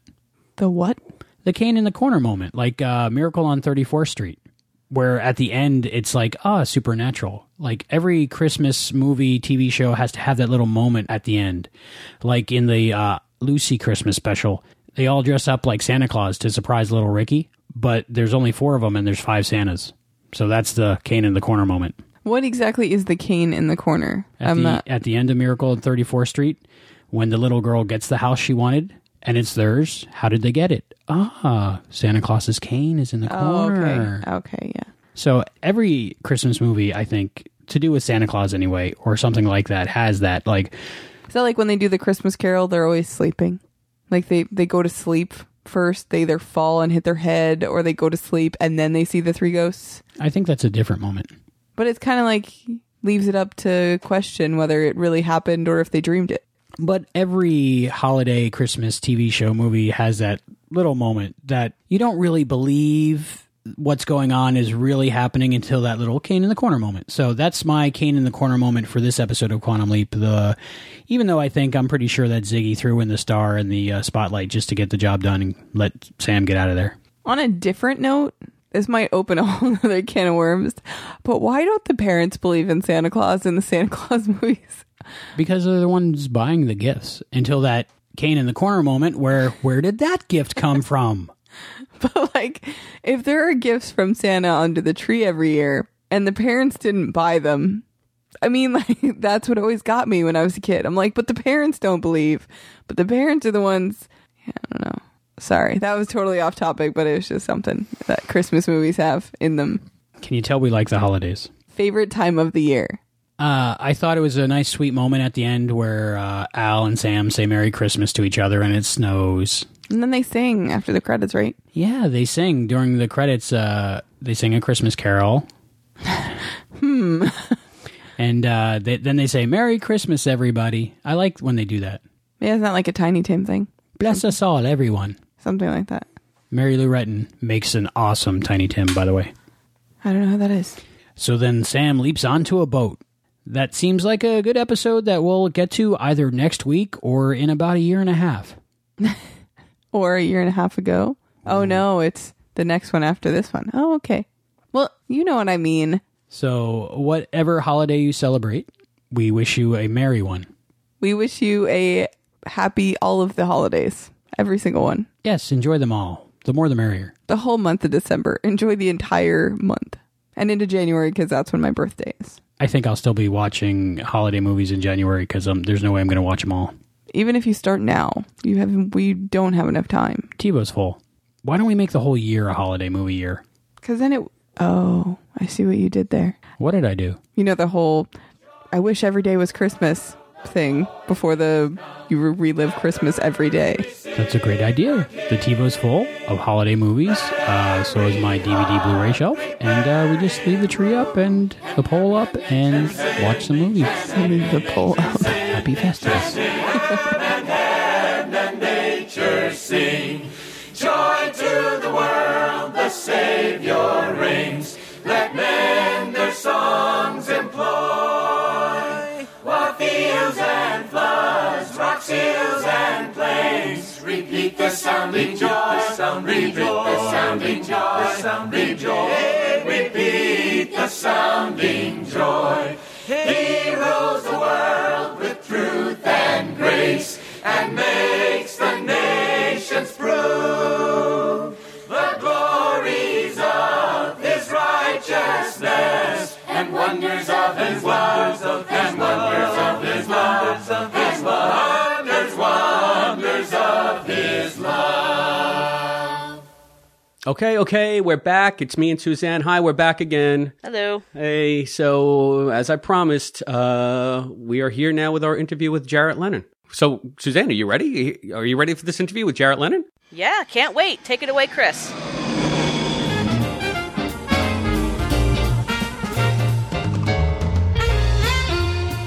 Welcome to the Quantum Leap podcast, Jarrett. Thank you. Thank you, Chris. I'm happy to be here. Well, you played a tiny boy in the Quantum Leap episode, A Little Miracle. So, can you tell us about yourself and how did you get into the world of child acting and how did it lead to that role of tiny boy?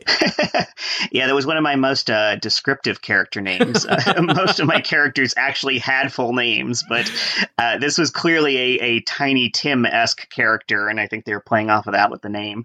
Yeah, my uh, my acting career started very young. I uh, my first job was when I was uh, four and a half years old my mother, at least the the version of the story that she's always told is is that a lot of people always said that I would be great at acting. I had the the natural uh, personality for it and and charisma, and she she supposedly didn't want to put me in it. She didn't want to be a stage mother. She didn't want to exploit me that way. But people kept trying to tell her, and she was working with Ed Asner at the time on some sort of uh, food program for Africa, and he specifically said, "No, seriously, he'd be great at it."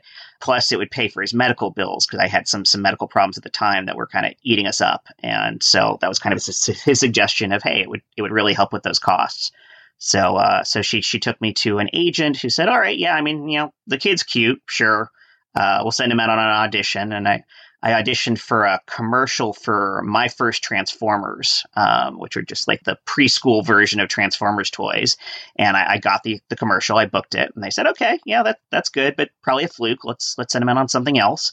So I auditioned for a, a miniseries in New York uh, starring Lee, Lee Remick, um, and I booked that. So my very first two auditions, I booked right off the bat. Uh, at that point, it, it, was it was a sealed deal. So uh, I uh, I started working pretty steadily from there. And gosh, I don't even remember where this was exactly in my age timeline, but uh, uh, it was it was a decent way in. Yeah, and I was wondering how old were you when you landed the role on Quantum Leap because you looked genuinely like five six years old. I know they always cast older to play younger, but you didn't look older and that's part of why I I worked out so well, relatively speaking, for for the work. Is I always looked much younger than my actual age. Let's see.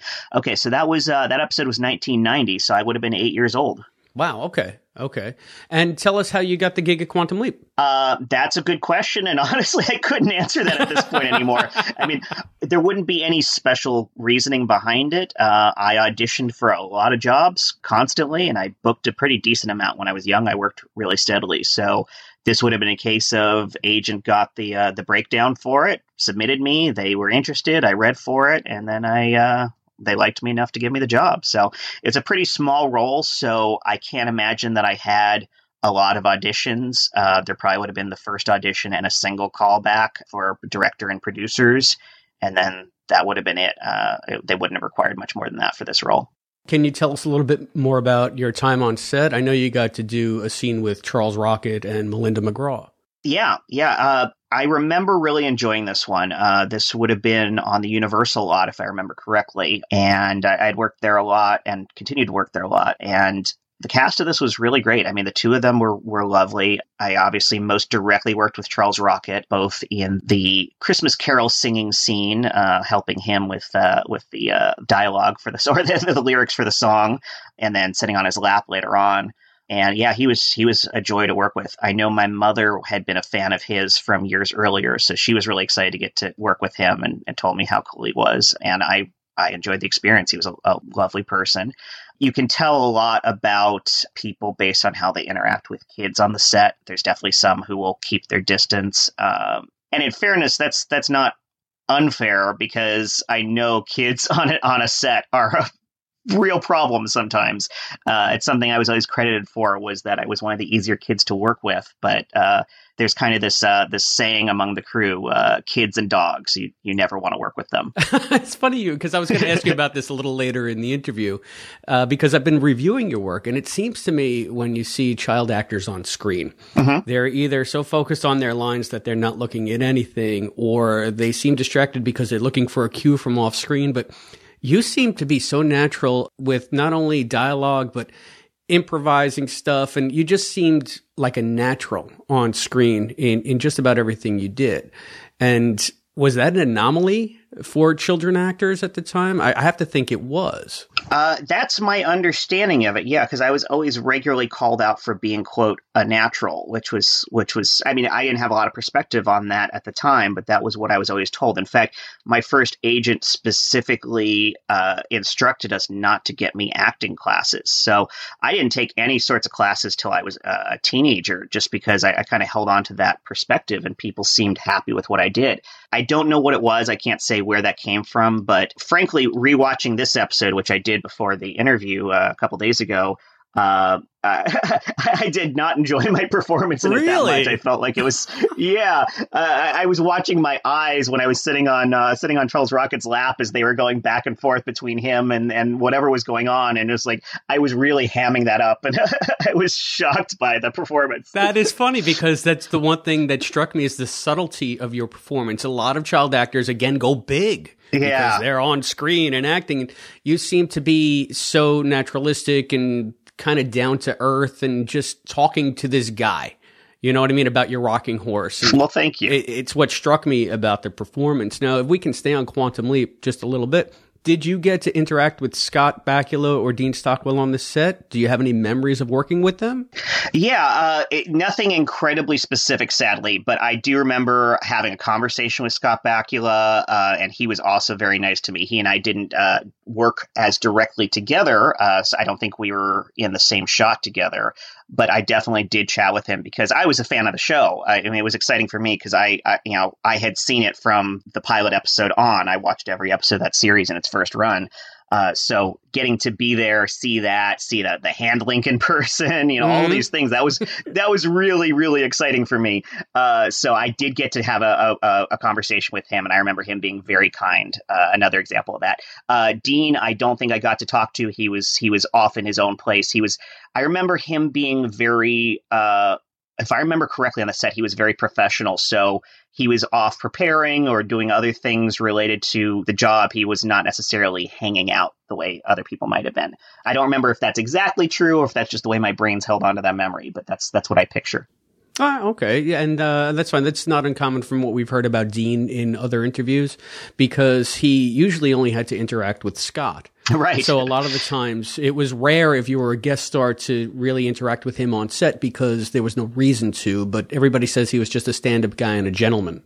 Yeah, I certainly have absolutely no negatives about him. Um, I think I might have briefly said hello to him, and he was he was polite and nice. So, but yeah, I, di- I didn't get to actually spend time with him as I did the other actors. I got you. Now, you had such an authentic look as an orphan boy on Quantum Leap. I really, I have to Missing ask, tooth and all. right? Did Central Casting have you on speed dial for whenever they needed a, like a lovable moppet? it's funny. It's not the only time I played the Tiny Tim character. I, I ended up doing a, I did a Pillsbury commercial years later. Uh, I'm not sure how many years later, maybe two. Uh, but I did a Pillsbury commercial that was a Christmas commercial, and it was clearly, you know, a, a Christmas Carol was the theme of that commercial, and I was, I, I think I even had literally the "God bless us everyone" line You in it. did. Uh, so, yeah. so yeah, I've, I've definitely I've definitely done that. Uh, uh, yeah, that seemed to be a thing. I know I played a, a a homeless child a few times, so I definitely fit into that well. I tended to play. Uh, I think when I was a kid, I fell into a few stereotypes. There was that. There was the uh, uh, young Italians, young young Jewish kids, and geniuses. It's just those those seem to be my uh, my things. But yeah, and that role was so funny too because. I was missing that front tooth, and normally in any job, when you're a kid and, and, and you lose a tooth, you get fitted for what's called a, a flipper, which is uh, it's an insert that uh, it's a fake tooth that that inserts, locks into place, and and looks like you're not missing a tooth. And literally, like when your tooth falls out, you're immediately on the phone scheduling for the dentist, which uh, Dr. Smith was the dentist that I think all of us kids used at the time. Um, we'd all go to see Dr. Smith, immediately get fitted for it. Uh, sometimes you'd get fitted for it ahead of time before the tooth would fall out. Once it was loose, you'd have an appointment, so they take a mold of the tooth, and then you'd get that in there and you'd wear that on set. So this was a rare opportunity where I, I was filming without the flipper in. Well, it did add to the authenticity, so it worked. Yep, yep. Well, I mean, speaking of those other roles, I mean, from Quantum Leap, you went on to appear in just a ton of TV shows and movies, including an episode of Lois and Clark, The New Adventures of Superman, Mhm. with fellow QL alum Teri Hatcher. So, can you tell us a little bit about that? Yeah, that that was a really fun experience for a lot of reasons. For one thing, there's an extra connection in that uh, Michael Watkins directed both the Quantum Leap episode and that Lois and Clark episode, and it's it's possible that there may have been a factor there in me getting the Lois and Clark role because directors do like to request actors, or they do obviously connect reconnect with people that they already worked with before and like them. So there may have been a trust factor there, but yeah, that one, uh, I was a much larger role in that episode, so I, have more specific memories of it. Uh, that was on, uh, I think that was the Warner Brothers lot that we did that one on. It should have been. Uh, and yeah, the entire cast of that, the entire crew of that was just absolutely fantastic to work with. Teri Hatcher uh, was lovely. Uh, she was she was very kind and nice to chat with. Dean Cain, I spent a ton of time with. In fact, to the point where several times over the years after that, I would run into him in situations, and uh, he were, he would remember me by name. Uh, I ran into him on the, the lot a few years later when they were still doing the show, and then he called over Teri, and I, I chatted with both of them.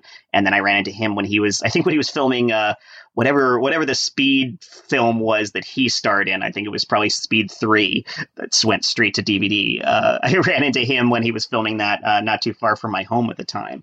But yeah, that was that was a really fun one. We got to film in a lot of cool locations. There was this gorgeous, massive mansion with this huge, expansive uh, yard. Yeah, I was going to ask you about that. That set was Yeah. beautiful. That that house that you filmed Yes. in, Oh. uh, right in the, in the tease. That's where that that's where you first appeared on the show. And yep, I mean, what? Tell me, tell me about working there. Where was that? I'm trying to remember because I think I've seen that a few times since, but gosh, it's been so long. I, I know I've seen it in shows since then. Uh, I have no perspective on it because it's it's ridiculous. The amount of land that they have there was. Uh, I mean, it, it blows my mind. I'm sure. I'm sure in my head, picturing it now, it's even bigger than it was in, in real life. Right, Uh, right. But yeah, and yeah, we got to go around and inside the house a little bit too because they filmed uh, around it, and and yeah, it was just that was a mind blowing, mind blowing experience. Yeah, if you have to do a location shoot, that's a place to do it. Right? Yep, yep. And then we had this whole uh, carnival scene that was on the back lot of Warner Brothers. They had this whole beautiful shutdown carnival that we filmed in that was crazy. Uh, and then, of course, we had the really cool uh, uh, magic set where the, the thrust of the episode, or at least the, know, the ending tension occurs. Right. I enjoyed your performance in that, and I saw that you got to work with Dean very physically because he had to pick you up and kidnap you, basically. So, yes, yes. so there's, I guess, uh, there's a reason why he remembered you all those years later, right? That's right. Yeah, I forgot about that. I think we had a, a, har- a whole harness for that and everything too to make sure it was really easy for him Oh, to did pick me up. Yeah, I think they had something on me that uh, uh, there was a handhold, so he was able to reach around behind me, grab onto that handhold, and grab me so that it was a really natural, quick, easy one-handed grab. And I think they might have even maybe pulled me up using some sort of external apparatus too to just make it look effortless on his part. Yeah, well, it would stand to reason, right? Man of Steel. Yep. Well, I know a lot of people are geeks about Superman and genre stuff, but I have to admit to you that I am a huge Frasier fan. I'm a Frasier geek. and you got to appear in three episodes of Cheers as Carla's son Ludlow, like you said, playing playing young Italians. But mm-hmm. in, in one of those episodes, you got to work extensively with both Kelsey Grammer and Bebe Neuwirth playing Frasier and Lilith. Yeah. God, what was that like? Oh, that was spectacular. Uh, it's, I mean, that that's a career highlight for so many reasons. I mean, to this day, you tell anyone you did Cheers, and you, you get two reactions. One is you get the awe because I mean, everybody loves Cheers. You know, it, it's still in reruns constantly. Uh, but also you get that that confusion of wait, that took place in a bar, and you had to have been a kid at the time. What? How does that make sense? Uh, and yeah, that was just it, it. was yeah. Since I played Carla's son, which a little bit of, of backstory on the character, she in the second season of the show, I believe it was the second season, she had an affair with a psychologist, a very famous, uh, very intelligent psychologist, and then we never hear anything about that again. It was a one episode deal, if I remember correctly. And then, you know, many years later, like six or six years later, uh, I show up and it turns out I was the result of that. So I'm her, uh, one of her eight children, uh, which she was famous for having Right. four. Yeah. One is, one is in prison. The rest are live with her. And the, my quirk was that, yeah, I'm a genius, which she does not know how to deal with. She can't, she can't take me to, to, to play baseball or, you know, w- w- all, all the types of things that are the Tortelli family standards of how you interact with a kid don't work on me. They don't make sense to me. They're not my interests. And she doesn't get what I'm into. She doesn't get this opera stuff. Right. Uh, and so, but immediately, obviously, Frasier and Lilith are deeply intrigued and uh, immediately take me under their wing, start taking me out to take to the opera, to museums, to everything they love, and I'm just I'm excited and into it. And Carla has no idea what to do with herself anymore because she's lost her kid to them. Mm-hmm. So that I mean that's that's the backstory of of, of the character. As far as my experience on it goes, uh, it's hard to think of a more enjoyable job in my entire career. There's not a single bad person on that set from top to bottom. I mean, the director James Burrows is a sitcom legend and an exceptional director because the thing is he knows his cast and crew so exceptionally well that he knows how to trust them and so every rehearsal, literally every rehearsal, went exceptionally poorly because that cast knows themselves. Yeah, that's the thing. The rehearsals are terrible because the cast knows themselves and one another. And so all they do is goof off instead of actually taking it seriously. There was one day where, uh, for an entire scene, Bebe just sang all of her dialogue. yeah, yeah, it was like the, there were there were pranks being played all the time, practical jokes all the time. I, there was a time that um, I think uh, I think Woody Harrelson uh, locked Ted Danson out on the balcony uh, because it, w- the the green room there was upstairs behind the audience and big green room. You know, had a foosball table and all sorts of things, really nice. And there's a balcony there, and the the tours would come by. This was on the Paramount lot, and you know the the, the tours would come by, and if one of the actors was up there, they'd, they'd you know they'd wave at them. And so one of the tours comes around. Ted Danson's out there, uh, and Woody Harrelson sneaks up behind him, pantses him, and then locks him out there. and this, yeah, this was just the, the, the norm there. No one considered this remotely unusual. And so it was scary at first for us because it was my first time doing the job. I was also a big fan of that show. I'd been watching it uh, as a kid. And uh, so it was really exciting, but we're looking at all of these goofballs not at doing their jobs and thinking, oh my God, this is going to be a disaster but everything came together so well on shoot night. That's the moment where everyone goes, "Yeah, okay, now we do our jobs," and they do them perfectly. And it's it's so uh, orchestral. It's so perfectly formed, and they're all such professional people. And yeah, I mean James Burrows. Just to go back to him for a second, he and his uh, his script supervisor um, are an incredible team. And many years later, I was probably I don't know, I was probably about twenty five at the time uh, I went to see a taping of a show uh, that he was directing at the time, and afterwards, you know, I had been out of this for a while. You know, I, at that time, I had I just started to ramp down my my acting career, um, but I went up to the front of the the audience section at the very end and, and stood there and hoped to chat with him. And he he came over and I said hello and I reminded him that I had you know played Ludlow on Cheers, and he lit up and he said, "Oh, hold on a second, uh, uh, come with me." And so he walks me over to his script supervisor, who's far enough away that she definitely didn't hear the conversation, and he says to her, uh, "Do you see this, this gentleman here? Do do you know who he is?" And she looks at me for about three seconds and then says. Why, yes, that was Carla's son Ludlow on Cheers. well, that that's funny because I mean, you reprised your role as Ludlow in two more episodes, but it was like a couple of seasons later. Right. I, yeah. And this is going back when character continuity wasn't such a big thing on TV, especially on sitcoms. Mm-hmm. So was did you find that um, a remarkable occurrence to, to get called back so many seasons later? Oh, absolutely. That was wonderful, especially again for a show that's really hard to justify having a kid on the show in any way but then yeah, I ended up doing yeah two more episodes. The second one um, uh, was, if I remember correctly, yeah, the second one would have been when we were being babysat by uh, Sam and uh, uh, um, Rebecca, oh boy, Kirstie Alley's character, Rebecca. Thank you. I remember the actress, not the role. Uh, yeah, that was uh, which was uh, that was a fun one. Although it was it was a little bit less focused on me, which of course was fine. That was actually really fun to get to see me interacting with the whole horde, the whole family. That was a, a, a strange environment, and we actually had a we had a fun moment on that set uh, when during rehearsal uh, during one of the scenes I walk out of a, a hallway to uh, to interact with uh, Rebecca, and during the rehearsal I walk out and she's sitting on some guy's lap. And so we continued the whole rehearsal, but for some reason, there's just some guy whose lap she's sitting on. And uh, again, my age and my lack of perspective, I had no idea that that was John Travolta whose lap she was sitting on. Oh my god! Wow. so there's, there's those sorts of random things, uh, and and of course uh, Leah Remini was in that episode. Who was she was spectacular to work with. I think of course she's very much in the news lately, and I'm, I'm very excited for her and, and what she's doing and, and the efforts she's making.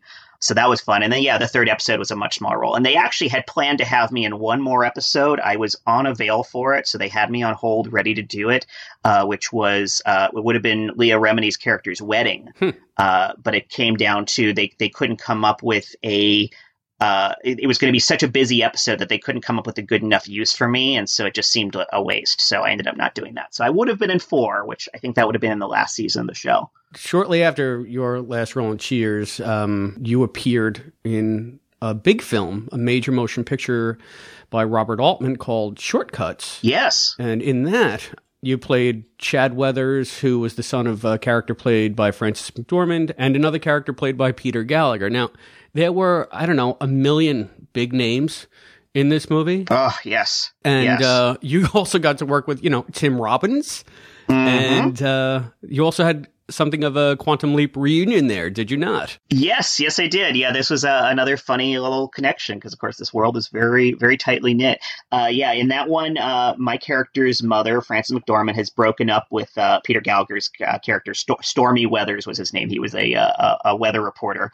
Uh, so of course he had an appropriate name, and so there it was a contentious uh, uh, divorce, and he he still wasn't fully accepting of the breakup, and and was pretty jealous, and so she was she was uh, seeing Tim Robbins' character who was cheating on his wife with her. So of course this is all just deeply interconnected.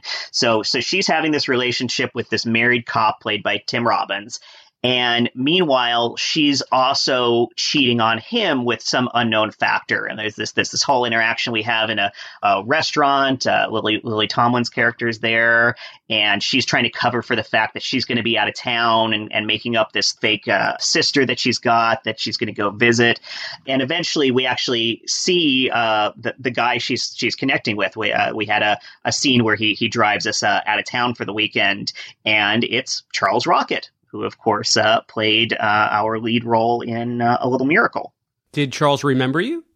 Uh, he did, yes, yes, and uh, it was once again a lovely experience working with him. He was uh, he was just such an incredibly nice guy, and unfortunately, as I'm sure you know, he he we lost him some years back, and that was that was very disappointing because yeah, he was he was an exceptional person. Yeah, yeah. talented, yeah. talented guy. Now, Deeply. I, I just have to ask. I mean, at that point, I know you're still young, probably about eight or nine years old, but you're in a room with Frances McDormand, Tim Robbins, Lily Tomlin. Mm-hmm. Did it make any impression on you at that time? The caliber of people that you were sharing the scene with was it somewhat surreal, or was it just another day's work?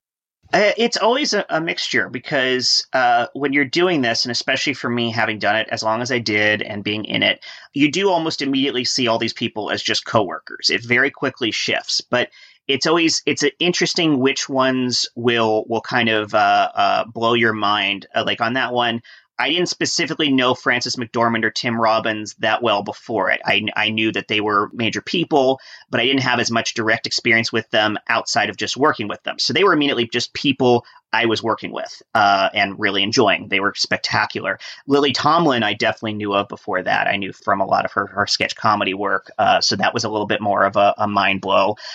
Strangely, the one that was the most exciting to me and had me the most nervous, and I didn't get to work with him directly, but I asked Robert if I could come to the set when he was filming and get to meet him, and, and I got a special opportunity, was Lyle Lovett.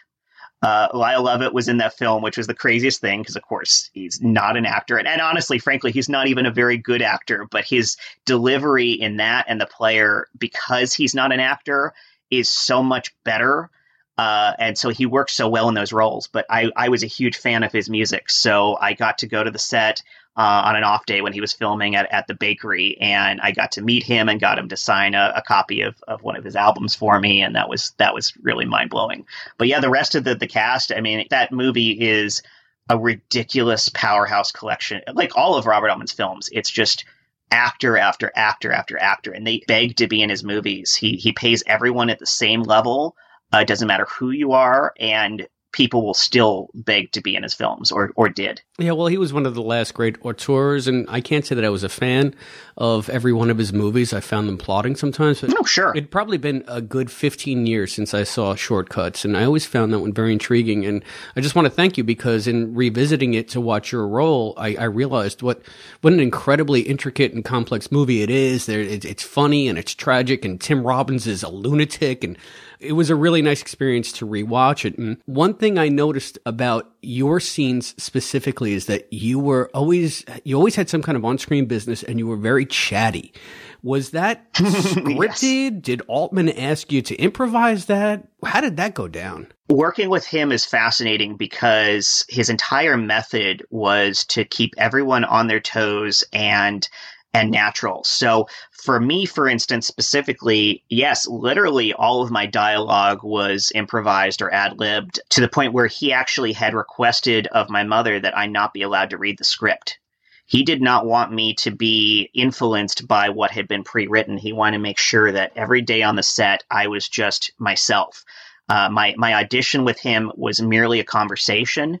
This was one of the more unusual uh, auditions I ever had uh, we met at his his offices, and it was it was a group of kids that were brought into the room together. There was probably five or six of us lined up in a, in a row, and he he just kind of walked down the line and chatted with each of us, asked us a, a few questions about ourselves, and earlier that day, uh, my mother had taken me to uh, an art gallery where they were they were displaying some uh, some trompe l'oeil art, which is an art style that it, it's it's a flat painting, but it's so exceptionally detailed and perspective is so well used that it kind of tricks your brain into seeing it as a three dimensional object.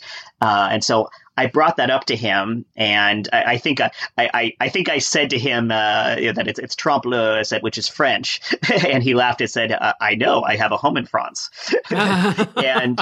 Yeah, and so we he and I ended up chatting for several minutes, kind of awkwardly, while these other kids are just standing around next to us. Uh, and then he finally finishes with me and chats with the other ones. And uh, yeah, I, I, I think I got the job the same day.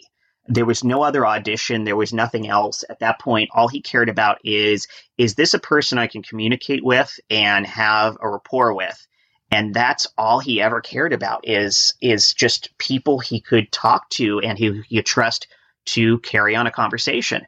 And so our rehearsals were, were very interesting in that it was kind of, we were rehearsing the gist of the scene, but it was never ever done the same way twice. And that wasn't expected. And the filming process, yeah, I, I, knew what was expected of me. I knew we had to get from point A to point B to point C, but how we got there was up to the whims of the people doing it. And he always lived to to screw with his actors to get natural reactions out of them. Years later, after after he passed away, I got to go to his uh, his L.A. memorial service, and the kind of stories that actors were telling on stage, of the way that he would just you know, they, they knew what they were doing. And then as the camera would roll, he'd walk on the stage and give them some sort of instruction that would completely destroy all of their expectations and then just walk off and call action. And, and suddenly they're, they're, yeah, they're dealing with the aftermath of it. Or, or he would, he would do things like he would have actors who had no idea that they were being screwed with. I mean, uh, I think, uh, it was Mr. T and the, oh, I'm sorry, not Mr. T, Dr. T and the women, uh, that, uh, he had a main, a main scene with two of the main characters. There was a lot of pre-written dialogue. And there was another actress who was just supposed to be sitting in the background not doing anything. It was her first day on the set, um, major role, but in this scene, all she is is background. And as they called rolling, he walked up to her and said, When I call action, I want you to start talking and never let them get a word out. Oh, God. And yeah, there's a whole scripted scene that he's just decided in that moment, you know what? We don't need this to work. We need something to completely disrupt it. And that was his style. And, and, and Short Cuts was a three hour and 19 minute movie that was just a nonstop collection of all the things that he randomly made happen and then figured out how to stitch together. It was all based off a script that he and, and Frank Barhydt wrote together. Um, it was so it, it came out of something, you know, something real. There was a, a plan there.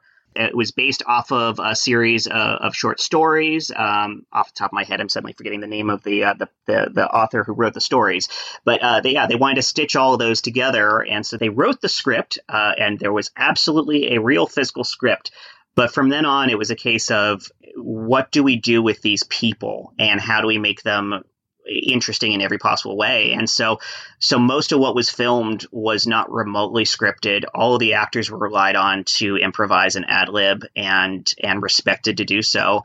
And if I remember correctly, uh, when, when Robert, uh, finished his first edit of the film and realized he needed to bring in outside help editing it, uh, he had brought the length of the movie down to 18 hours. Oh God!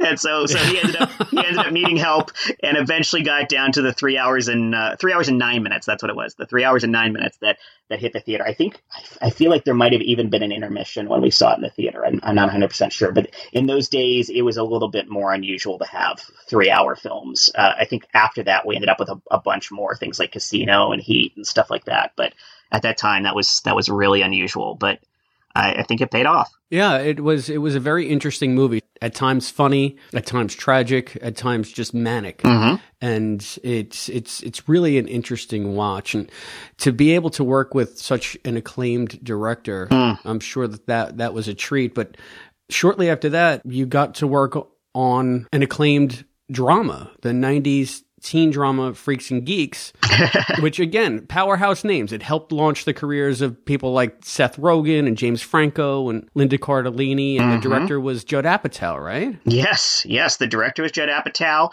uh, and the creator. Oh my God, the creator was was Paul Feig. Marvel Paul Feig. Yes, yeah, he created the show, and then and Judd Apatow was the executive producer. Uh, yeah, uh, director. The the uh, although actually I'm sorry, the director of the first episode uh, was Jake Kasdan, so uh, son of, of Lawrence Kasdan, if I'm remembering that my uh, my lineage correctly. Um, so also uh, Like Lawrence Kasdan, The Empire Strikes Back. Lawrence Kasdan. Yes, and unless unless I'm I'm connecting threads wrong, but I remember his father was uh, was well known, and I'm pretty sure that's the only other uh, known Kasdan. So, uh, yeah, sometimes my uh, my brain loses those threads. Uh, but yeah, uh, uh, so amazing director, amazing executive producer, amazing writer and creator of the show, uh, and then the cast was ridiculous. And so I was on the the geek side of that equation, which uh, most of the geeks, I'd s- well, no, actually, the geeks have done very well for themselves too, because you've got uh, John Francis Daley, who played the lead role, who he wrote the latest Spider-Man film. Uh, he's turned into quite an acclaimed uh, film writer. Uh, and he starred in Bones for many seasons. Uh, and then you've got Martin Starr, who it took him a little bit longer to finally uh, get what he deserved out of the industry. But you know, he's of course on Silicon Valley. Um, he was on the fantastic Party Down, and he's had a, a bunch of uh, of good roles. So it's exciting to see him do well. And he was also in in Spider-Man: Homecoming. He had a role. That's right.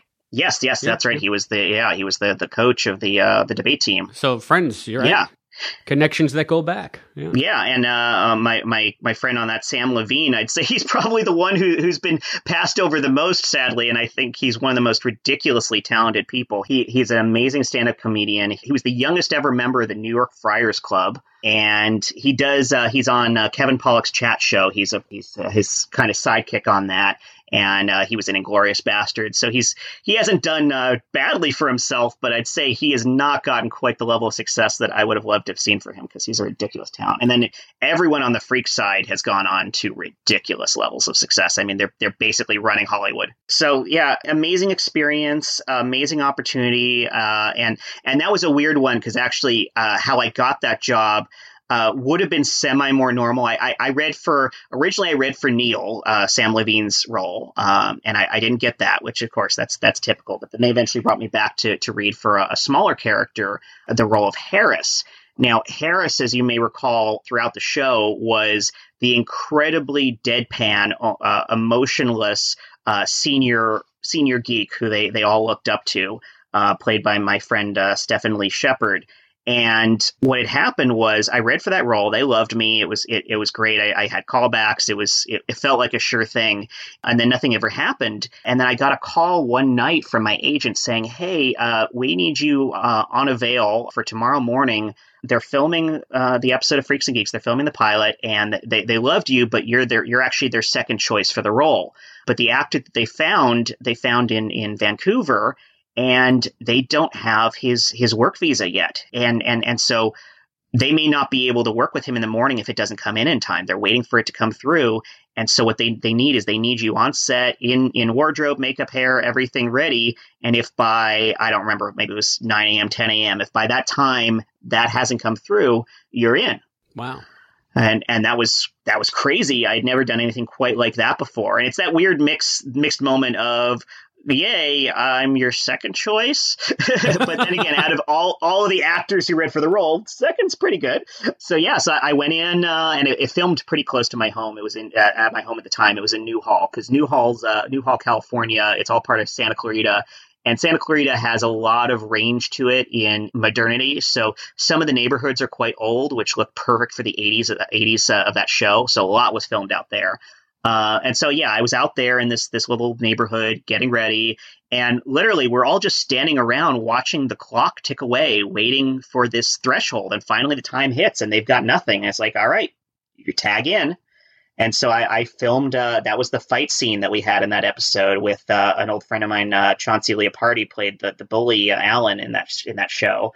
And so, yeah, I'm, I'm suddenly in in this this big fight scene, and they still loved uh, the other actor and wanted to use him. It's just that they had been held back by this. So what they did is they split the role in half. And so later on in the filming of that pilot, we filmed the the prior scene where where Harris was supposed to be introduced, and instead introduced both of us. Colin was my character, and Harris was his. Introduced both characters side by side, and then you know just had to make the plot make sense so that I'm the one who shows up for that later scene. I ended up doing two other episodes of the show, um, which were both fun and a little bit different from that. And yeah, I got to be a part of television history, arguably the best canceled show of all time. So, would you say that you were maybe one of the few or the only actors to have a role invented for him on the spot in a, a major television series? uh, it, it kind of feels like that. I, am sure. I'm sure it's happened in weird ways like that before. But yeah, that was definitely was definitely a last minute creation. Uh, yeah, it's that's happened in weird ways. Probably not for me, but I mean, if we go back to Cheers, Cliff Clavin's character was created by him in the audition room because he, uh, uh, I'm sorry, the character of Cliff Clavin, I should say, John Ratzenberger's character, Cliff Clavin, he had read for Norm. And when he was leaving the, the audition room, famously, he he he turned around and said to them, "By the way, do you have the guy with keys on his belt?" And and they're like, well, "What do you mean?" It's like there's always there's always that guy. He's he's he's so important that he's got to have keys dangling off of his belt. Uh, it's like you know that's always an interesting barfly character that you should consider. And they loved him, um, and they wrote that character specifically for him. Uh, so yeah, those sorts of oddities happen in all of these things, where where the person you uh, you didn't expect or that character that you love came out of the strangest origins. So you're in good company. Uh, I like to think so. so tell us, what do you what are you doing these days? Uh, well, uh, the the last uh, the last paid job I had was uh, was Entourage back in 2005. At that point, I uh, I had kids who I needed to to focus on uh, more stable work because sadly the the acting gig is not reliable for for most of us, and that was a difficult time for me because I was transitioning into adult work, and that transition age kills a lot of actors. I mean, it just destroys their careers, uh, and a, a, select few make that successfully. And I might have, but yeah, as I said, I needed to focus on taking care of them. So I, I, I transitioned into other work, and I, I work full time in in IT support these days. Uh, I played a lot of nerds, and and I became one. but yeah, so that's what that's what pays my bills on a regular basis, which is good. But I, I do a lot of more hobby acting now. I uh, I was with a, a theater company for for a few years which was uh, I hadn't done theater since I was very young, so it was interesting because most people kind of start with theater and work their way to screen, and I worked my way backwards, which is a really unusual transition to make, uh, but really fun and, and rewarding. And now a huge focus for me is improv. I started doing improv a few years ago. Ironically, especially given our conversation earlier about Short Cuts and how that entire film was improvised, I spent years convinced that I couldn't do improv. Huh. Uh, it was just this this mental block that oh, that's not a skill I have or could possibly have. And so I kind of I avoided it. And then a few years ago, uh, a friend of mine talked me into taking some classes at uh, IO West in, in Los Angeles and Hollywood. And I took the classes and I really enjoyed it. And I, I wasn't as terrible as I expected to be and uh, eventually I, I co-founded uh, my current uh, team, the Feel Good Not Bad Death Laser, and uh, what? yes. that is our name, the Feel Good Not Bad Death Laser. Uh, yeah, it's it's a fantastic team made up of uh, we've got um, eleven amazing members. In fact, one of our team, you know, again, all these Securitas connections. One of our team members uh, works with Samm Levine on the Kevin Pollak uh, chat show. So again, everybody's somehow connected to someone else. Uh, and yeah, so a few of us, uh, my friends uh, Josh Spence and David Coe and I created this team together and then started bringing on ridiculously talented people. And so we've been doing this for, uh, oh, about two years now. And, and we've been really successful. We've done, uh, 131 shows in two years, which is, which is actually pretty crazy. Um, most people don't get anywhere near that and we had a really good uh, we had a regular run at IO West for uh, for quite a while, and and sadly that theater just very suddenly closed uh, last month, leaving the whole community uh, uh, very very depressed and, and in shock. But we're we're all finding new homes again now, and some new theaters are going to open up and fill in those those gaps, and it's going to be fun again. Is there some place that our listeners can find that online if they want to go see you?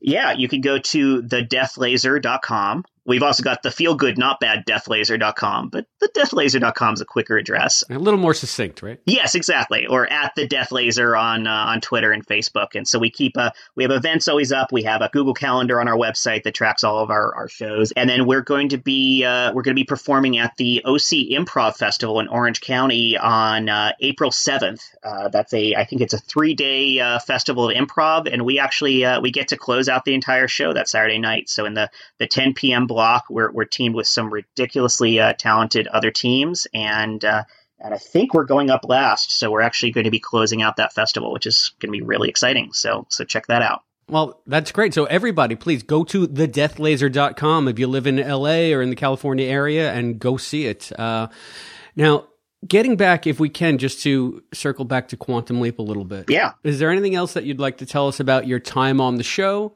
or any message that you have for the Leapers listening out there? I just say that being a part of something so special, I, I mean, uh, being brought on this podcast reminded me to rewatch my own episode, which when I watched it reminded me of just how much joy I got out of that show when I watched it originally. And I was a kid at the time, uh, and and now I realize I really need to go back through the entire series. It was such an exceptional level of quality for the time.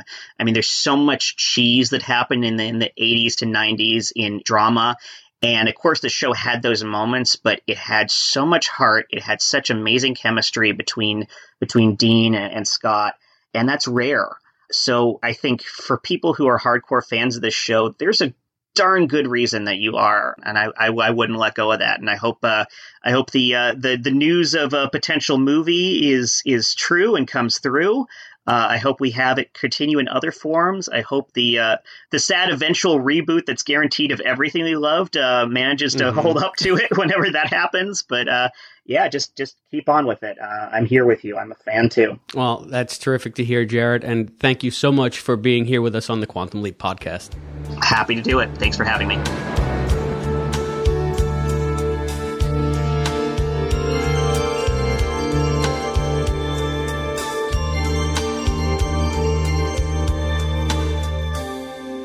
So Suzanne, was I lying? Was he not terrific? That was awesome. right? I told you. I mean, so interesting, so funny. Just a real down to earth guy. Real Jarrett, thank you so much. We really love talking to you.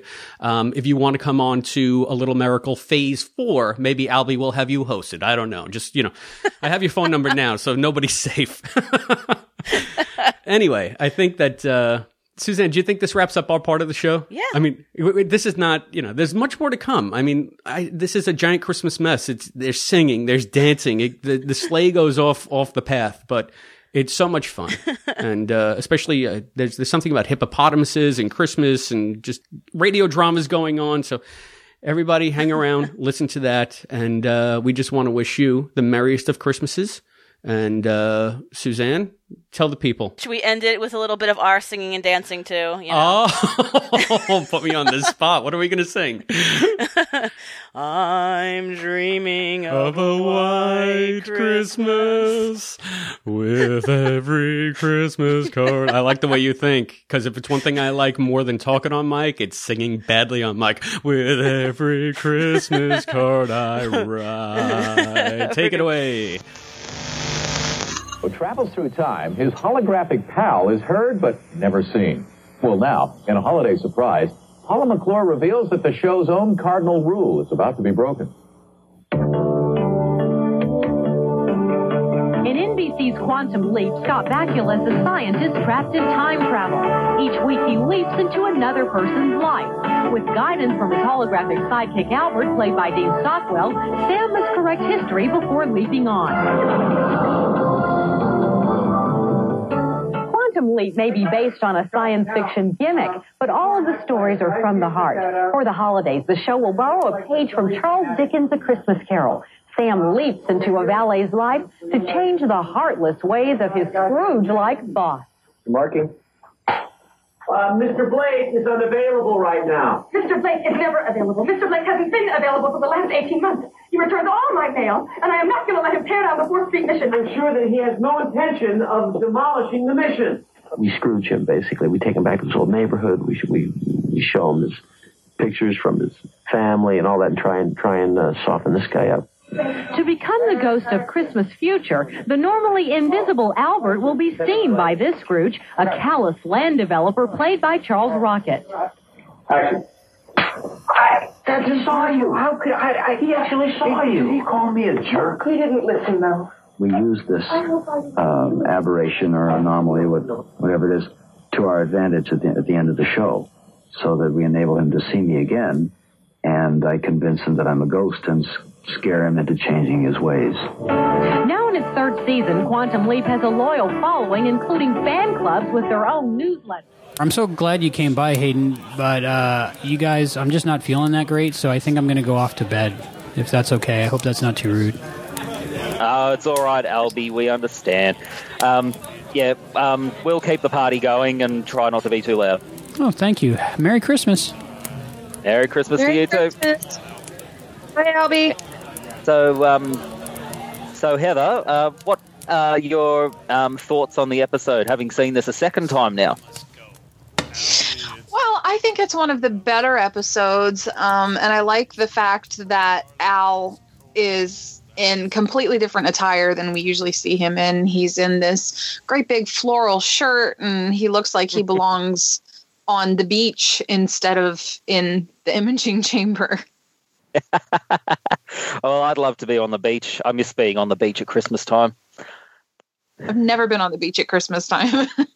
Uh, you've got to come visit me in Australia. I keep telling you that. Maybe we can get a decent deal on, um, you know, house planes or something. That'd be great. Yeah. I need my No, own um, artist. I need. Yeah. No, I really enjoy the episode as well. It's definitely something that I pull out every Christmas. Uh, it's just such a lot of fun, and seeing Al as the ghost of Christmas future is just hilarious. And one green ear and one red ear. yeah, pretty much. And um, yeah, his complexion is pretty much exactly the same as it is any other time. Alwyn Green. Okay, well, um, yeah, it's a great episode. Uh, always a lot of fun to watch. I love how they kind of do the Ghost of Christmas Past, Ghost of Christmas Present, and Ghost of Christmas Future through it as well, just like uh, Dickens.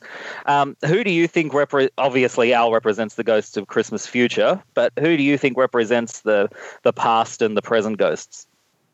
Um, I think the Ghost of Christmas Present is Sam, um, because he's trying to like usher Blake through the episode and show him, you know, where his present course is taking him.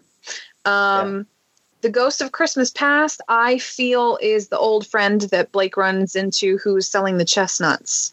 And oh, that's cool. um, then tells him that his friend passed away and everything. Because at that particular scene, he starts to kind of soften a little bit because he remembers, oh, I was one of these street urchins once. You know, I was poor once. I, you know, lived out in the cold once. And, Yep. you know, he's right there at the mission and he's seeing all these kids that don't have a home and he's remembering the way that he grew up. And for an instant, you see this little bit of shame that bubbles up inside of him, but then his pride takes over and he pushes it away. And so yeah, I feel that that that that particular moment and that particular person is the ghost of Christmas past because it is his past confronting him. So That's really good. Completely different to what I had as well.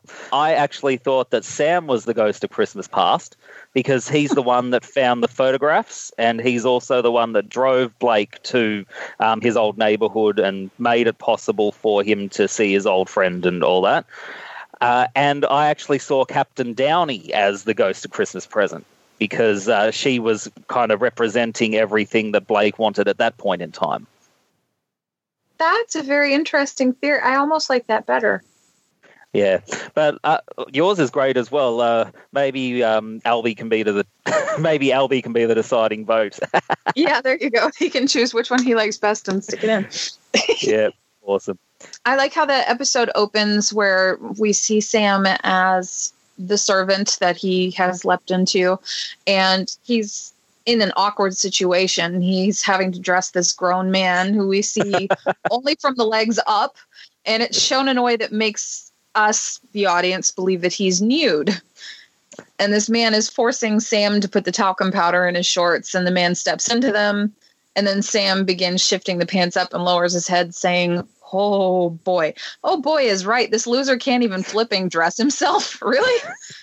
I don't know. If you if you were rich, would you want someone else dressing you? That's the thing. I, No. I don't think I would. Yeah. First of all, they'd go blind. yeah. Yeah, well you Uh, can never you can never stare directly at the sun, can you? No. and plus this I mean this this character that that Sam is working for Blake he's he's very obnoxious and ironically for the episode or perhaps purposely he's an Ebenezer Scrooge type character that obviously enjoys making other people grovel all over him. He's one of the richest men in the country at the time and so it, it's it's fitting that together Sam and Al have to melt his icy heart. Yeah. Looking at the the opening the opening teaser to the episode, you'd never guess that it's going to be the Christmas one, would you? No, no, because it looks like you know it's going to be this everyday thing, and and then we jump in and there's Christmas music and there's lights, and it's like, oh, surprise! Do you think do you think maybe if it was done today, they'd try and make it seem somewhat more Christmassy in the in the teaser, just to try and Yeah. pull all those people in? I don't think so. No, I I think I think the way that culture is today, um, you know, the Christmassy things are. It feels like they're being downgraded from being so Christmassy. Uh, maybe that's just me. Um, so I think I think that today the episode would have fit in just fine for what television is doing today. Certain shows, anyhow. Okay. I like how at the end of the episode, where right before Sam and Al do their Dickens thing, they're in the Fourth Street Mission and they're having cake and everybody's singing and everybody's happy, and you glimpse the softness in Blake for a few minutes and you think, oh, oh, we did it. And even Al is looking at Ziggy and going, we did it, Sam. We can leap. We can go home. We succeeded. He's broken. And, you know, he's singing Christmas carols with people and enjoying himself. And then all of a sudden these kids walk in and you would think, oh, this would be the perfect opportunity. You know these kids are coming in and they're going to show him just how miserable everything is and they're the perfect reason for why the fourth street mission should stay open. And he has the complete opposite reaction. He gets really mad and he storms out of the place and he's telling captain downey you did this deliberately. You're trying to make me melt and you know he runs out of the place. And then the Did you realize that the reason for that because um, they're the same kids that uh, he saw in the in the the street earlier, and they're the ones that uh, tried to remind him of his past? i did i did notice that that the one little boy with the flat cap that came in Yeah. I recognized him. I was like, uh huh. I see what you're doing there. That's it. All right. Anything else you want to say? Um, yes. Um, I also like the fact how at the end of the episode, Al is able to use the fact the annoying fact that even though Blake could see him and hear him in the beginning of the episode, he's able to use it to his advantage. And this is when he disguises himself as the ghost of Christmas future. Um, which I want to make a note this character gets ripped apart a lot of the time for being over the top, but Dean Stockwell did that deliberately. He meant to play him over the top. And you can tell that Dean as Al is enjoying himself completely. So personally, I don't think there's any problem with his performance being over the top and ridiculous. It was meant to be that way. Yeah, Um, absolutely. I mean, if he if he just pretended to be like a normal person, then he wouldn't believe he's a ghost, would he? Exactly. And the effect works because Blake is like so scared he's wetting himself the entire time, right? And with the help of Ziggy, Al, as this over the top Ghost of Christmas Future, is able to show Blake his bleak future of loneliness, bankruptcy, and failure. And Al is able to eventually show Blake that not only will he lose everything if he continues on his present path of greed and unbridled lust for power, but he'll also be led by his own misery and destructive nature to commit suicide. And for a dramatic flavor, Al drives the horrible point home by showing Blake his own grave. And this cold and horrible truth of his heartless attitude causes Blake to finally break and he melts into a pool of tears. And that is where we come to the marvelous end of the episode where he realizes that he's a horrible person and he's able to change. And we see the star in the sky, and Sam thinks that Al did it. And then we find out that Al didn't do it and that it was a genuine miracle. And I think that's one of the best endings for a Christmas episode for a TV show that anybody could have ever come up with. So well done. Um, yeah, uh, just in general, the whole A Christmas Carol story, it's pretty much the perfect story, isn't it? It's the perfect Yes. story about how anyone has the has the chance of redemption. Anyone has the opportunity to try and make something better of themselves. Yeah, and uh, there's a who they are. reason.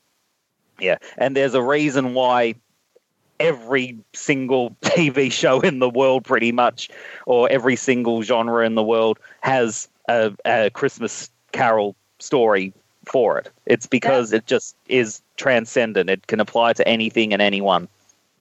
Yeah, and it's timeless. I mean, Charles Dickens was way ahead of his time, and it's proven itself with that story because it's come all of these how many centuries later, and we're still using it today. Yeah. Which reminds me, we should go and see The Man Who Invented Christmas, which is the movie about Charles Dickens, which is out at the moment. Oh, that sounds good. I hadn't heard about that. Yeah, it looks good. Tell me a little Yeah. bit about it. I actually don't don't know that much about it. I've only seen the trailer once. Um, but All right, I'll, I I'll remember- do the trailer later. yeah, but I remember it looked good. Okay. Yeah. While we're on the subject, too, uh, it's a bit of a sad topic, but uh, depression is a very big issue during the holiday season as well. Um, I mean, it's a horrible issue at any point in time, really, but especially in the holidays because it, seeing everyone so happy and seeing people with things that you don't have and all that, it can really build up. Um, just know that um, you're not alone. It is very, um, and it's not a sign of weakness if you're feeling depressed. It just means that you've been strong for far too long. It's nothing to be ashamed of as well. There really shouldn't be any stigma to any mental illness. It's caused by um, chemical imbalances in the brain. If you are feeling like you're worthless and feeling like you do need um, like nothing's ever going to get better and that uh, you're not able to get any enjoyment in anything, please do go and see your doctor. They can um, give you some amazing, tender, loving medication to help get those serotonin levels back in um, balance. Things will get better. And please don't do anything stupid uh, because there is always going to be someone who will miss you if you weren't here. Yeah, exactly. And I would like to add to that by saying that if there's anybody who is proof that it does get better, it's me. A year ago, my life was not working out, and I thought that it never ever would until one day I decided that I was going to take take steps to make it work. And I took those steps, and my life has changed dramatically in the last three months. My life is nowhere near perfect yet, but it's getting there. And I have hope for the first time in my life. And I'm 30. So, you know, it may take a while, but you will eventually get there. Just keep hanging in there and know that there are people out there who love you, who, as you said, would miss you if you weren't here. And just keep fighting. It's worth it. That's it.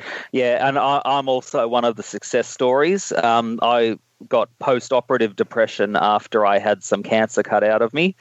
Um, a really horrible experience, um, and it doesn't help healing when you're feeling depressed either. Um, nope.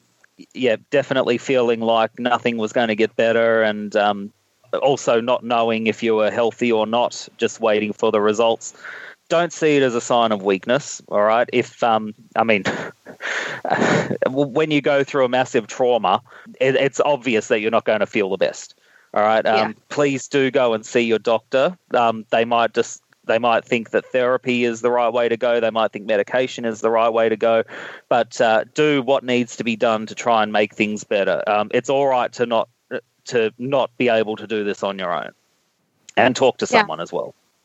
Mm-hmm. Yeah. Sometimes we need to be able to reach out to other people. It doesn't mean that there's something wrong with us. It just means that it's not something that we can handle by ourselves. That's all it means. So don't be afraid to get help. All right. Well, let's get off that horrible topic. yes, please. Let's get this party started.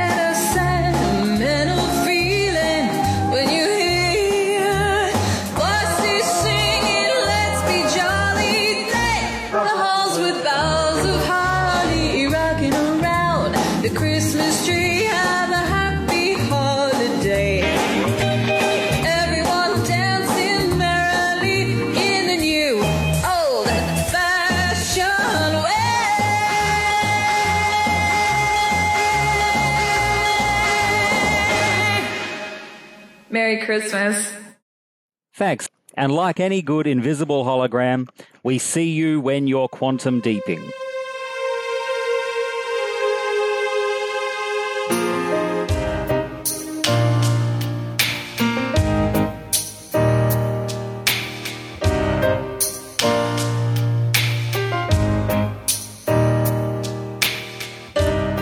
The Quantum Leap comics, published by Innovation Comics, are a fun way that the Quantum Leap universe has been expanded. This is the perfect opportunity to look back on issue number three. The cover art, featuring an annoyed looking Sam Beckett atop Santa Claus's chair, with a young boy on his lap and a line of impatient screaming kids nearby, is absolutely gorgeous. I especially love Al next to Santa's chair, being surrounded by a white glow, making him look angelic. C. Winston Taylor really outdid himself on this cover, being able to get so much expression into one picture. If the cover art didn't give it away, the first of the two stories in this issue is entitled He Knows If You've Been Bad or Good.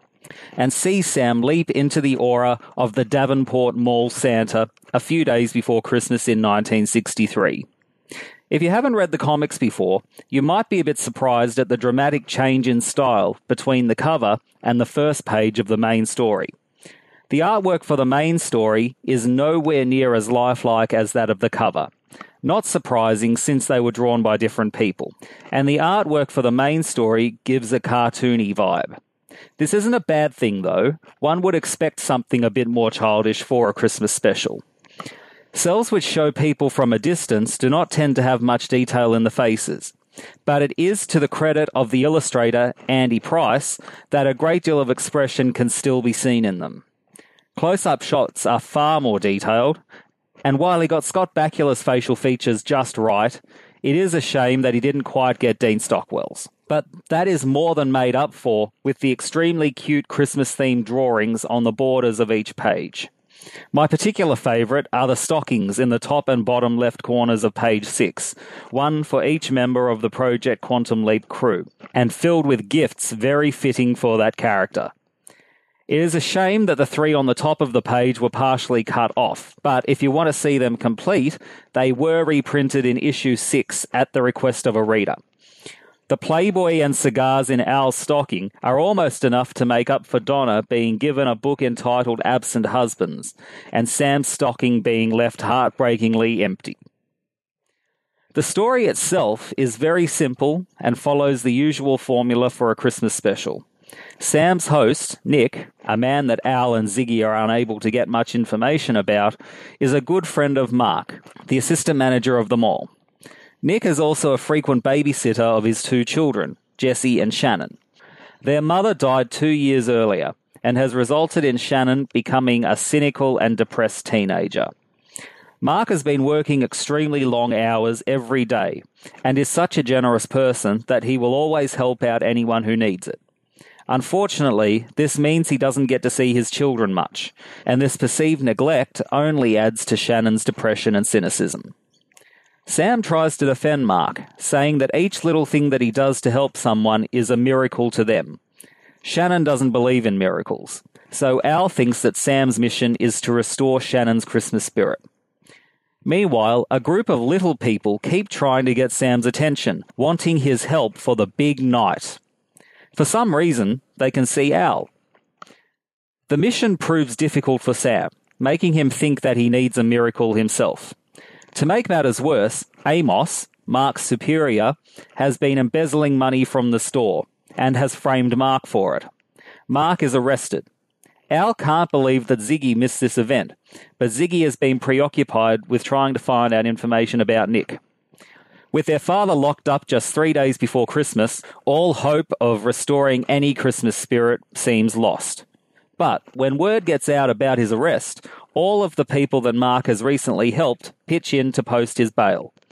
Mr. Davenport, the owner of the store, also comes to the police station. Knowing Mark's character, he does not believe that Mark stole from him, so drops the charges and swiftly fires Amos. Shannon is overjoyed, and seeing this as all the little miracles adding up to one big miracle, now has her Christmas spirit restored. With Sam's mission complete, he is again approached by the little people, who are carrying a huge sack of toys and pointing to their watch. Realizing that he's leapt into the real Santa Claus, Sam leaps. I have mixed feelings about this episode. I've only talked about the first story in issue 3 because A, it's the Christmas themed story, and B, the second story is a hot mess. More concerned with trying to tack in science fiction elements than trying to have a story that fits in the lore of Quantum Leap. I'll save that discussion for another time, though. As for the Quantum Leap law in the first story, it's hit and miss. It is nice that they tried to stick to most of the rules established in the Quantum Leap canon, such as having small children able to see Al, and as much as I'm sure Christopher DeFilippis will hate it, the formula of anything supernatural being alluded to proving to be true for the twist at the end is followed. However, it is established in the illustration of the mirror shot that Sam's host Nick has a full beard. So it doesn't make sense that Sam would be wearing a fake beard for most of the story. Actually, maybe it does. If the small children can see Al, then they should be able to see Sam too. And if so, they'll think that Santa doesn't have a beard unless Sam wears a fake one. So maybe Sam is wearing the fake beard for their benefit. But then, why does the cover have Sam without a fake beard? And why does the first page of the story show Sam leaping in to a man wearing a fake beard when that man doesn't need it? I also have issues with how Ziggy seems completely unable to predict anything that's going to happen, despite having all the information in front of her. However, just for the sake of having another heartwarming Quantum Leap Christmas story, this comic is well worth checking out if you haven't done so already, or pulling out of storage to enjoy at least once over this silly season. Hi, folks. Allison here, reading an email from George Broderick, the editor of Quantum Leap Comic Number 3, who contacted us with his thoughts. Hi, David Campiti sent me the link to your podcast for issue number 3 of Quantum Leap. Generally well done. You were spot on with most of your comments. Let me give you some context. Number 1. C. Winston Taylor was quite a coup for innovation. He was a one time president of the Society of Illustrators in Los Angeles, and this was his first and, unless I'm missing something, only work for comics. He did all of our QL covers, and a couple of Lost in Space ones as well. The general layout of the covers was usually mine, and number three was no exception. I wanted Al's flamboyant dress to include a green fur coat, making him look almost like a Christmas tree, and Winston nailed it. He used his own kids and their neighborhood friends as models for the kids in line. Number two, budget limitations and time constraints kept us from using Winston on the interiors, and our original artist flaked out and bailed on us after issue one, so I had to rely on a rotating roster of artists for the series until issue number eight, when Mike Deodato Sr. took over. Sometimes the art was hit or miss, but my only real editorial mandate was that we were paying for the likeness rights, so Sam and Al had to look as much like Scott and Dean as possible. In Andy's defense, I will say that the bits you liked most, especially the stockings, were all him. I didn't direct him to do that, and it wasn't in the script. I loved it. Number three, the conceit of the series was to have Sam leap into someone of a certain occupation and have my writers be part of that occupation in real life. For instance, issue number two involving the legal system in Ohio was written by Bob Ingersoll, a public defender in the Cleveland court system. Issue number four's game show scandal story was written by an actual writer slash researcher for TV's Jeopardy. No one had experience as a real life Santa, not even a mall one, I looked. So I tagged in John Holland, who I knew as a writer could handle whimsy. Since I can't remember the second story in issue number three, I guess I'll have to agree with your critique. Again, time and budgetary constraints. C'est la vie. Once again, well done, Hayden. I hope my comments can help with future podcasts. Merry Christmas.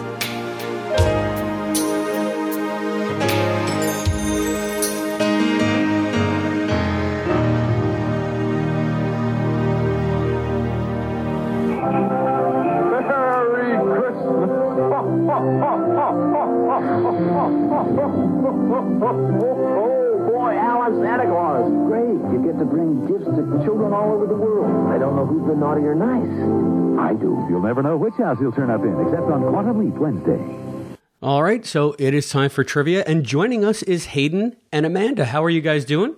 Hi, how are you, Chris? Hi, Merry Christmas, one and all. Merry Christmas. So Boxing Day here. Boxing Day. So, what what kind of gifts do you have for us? Tell us about some of the trivia that's in this episode. All right. Well, um, first of all, the really obvious one is uh, Al calls Blake a real Scrooge, which is after the character in the Charles Dickens novel A Christmas Carol.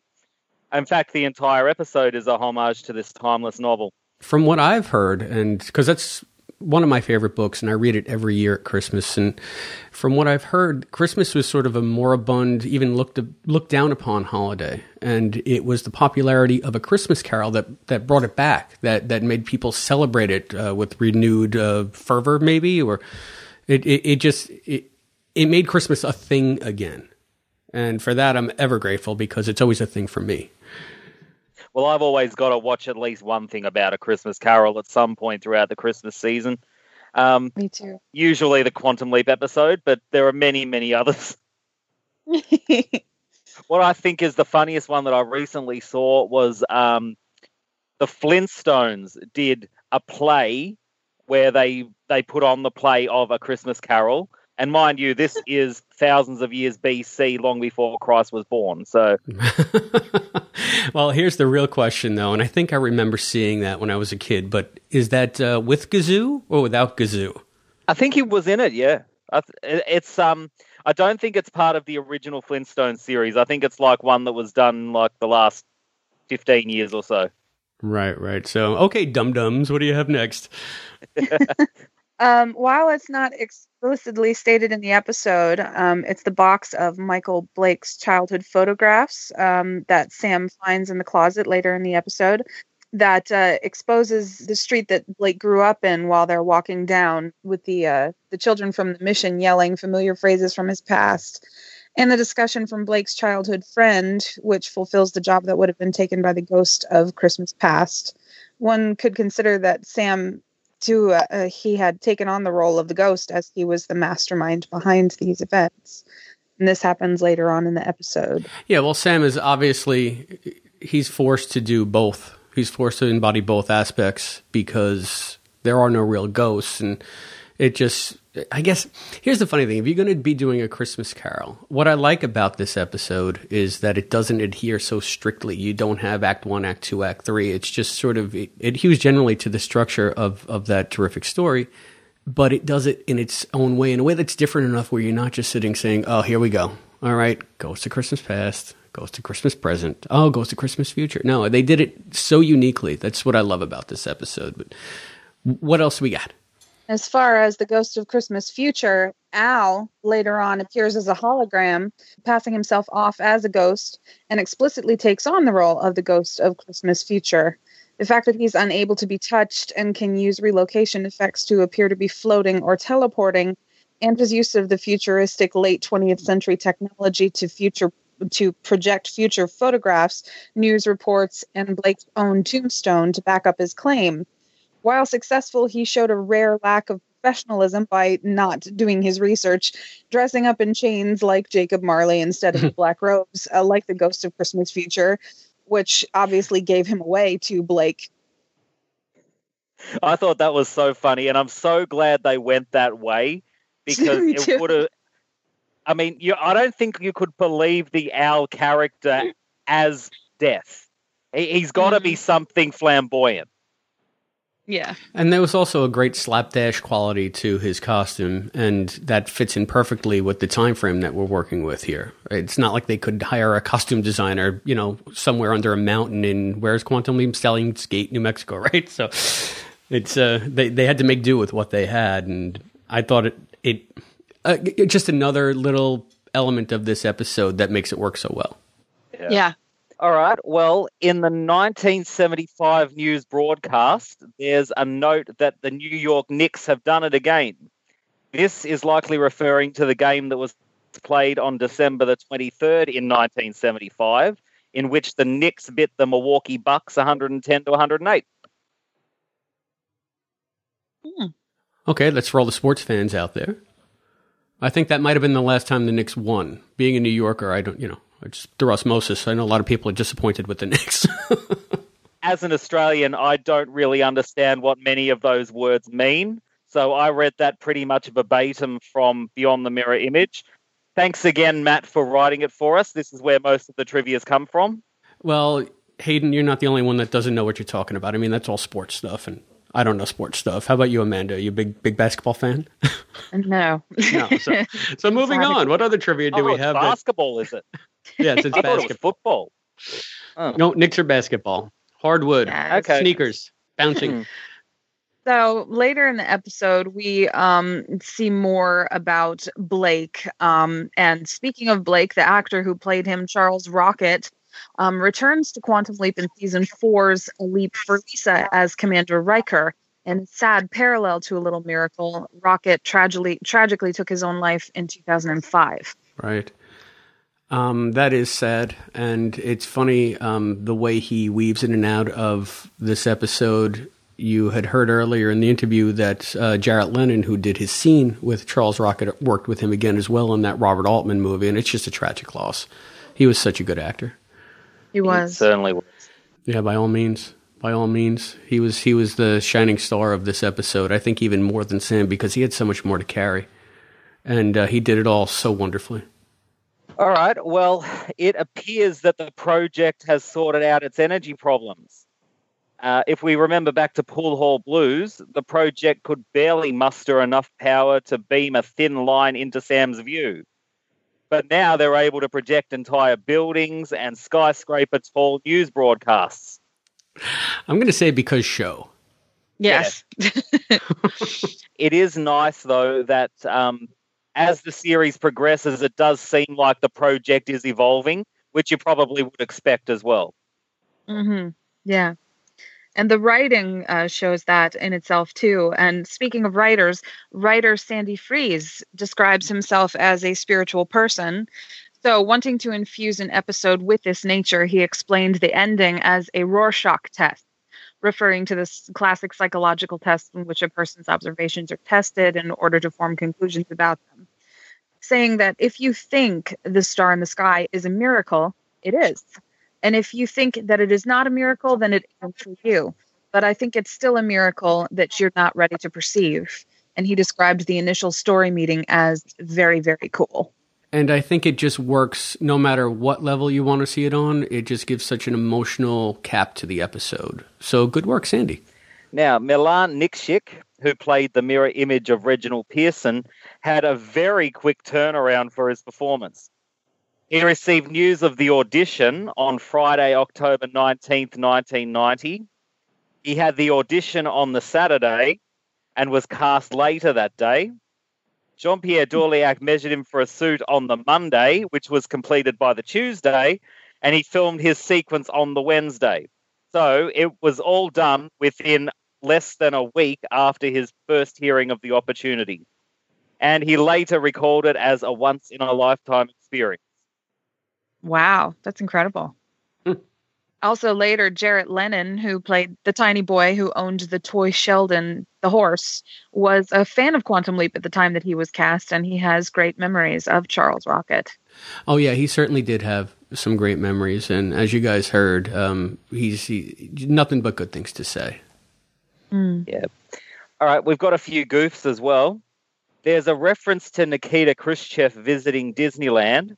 He was supposed to do this during his first visit to the US in late 1959, but it was cancelled for security reasons.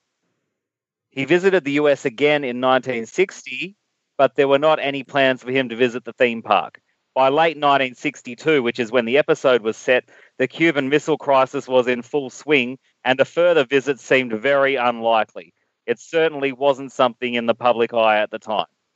hmm So that was a little bit of a historical whoops on the part of the writers.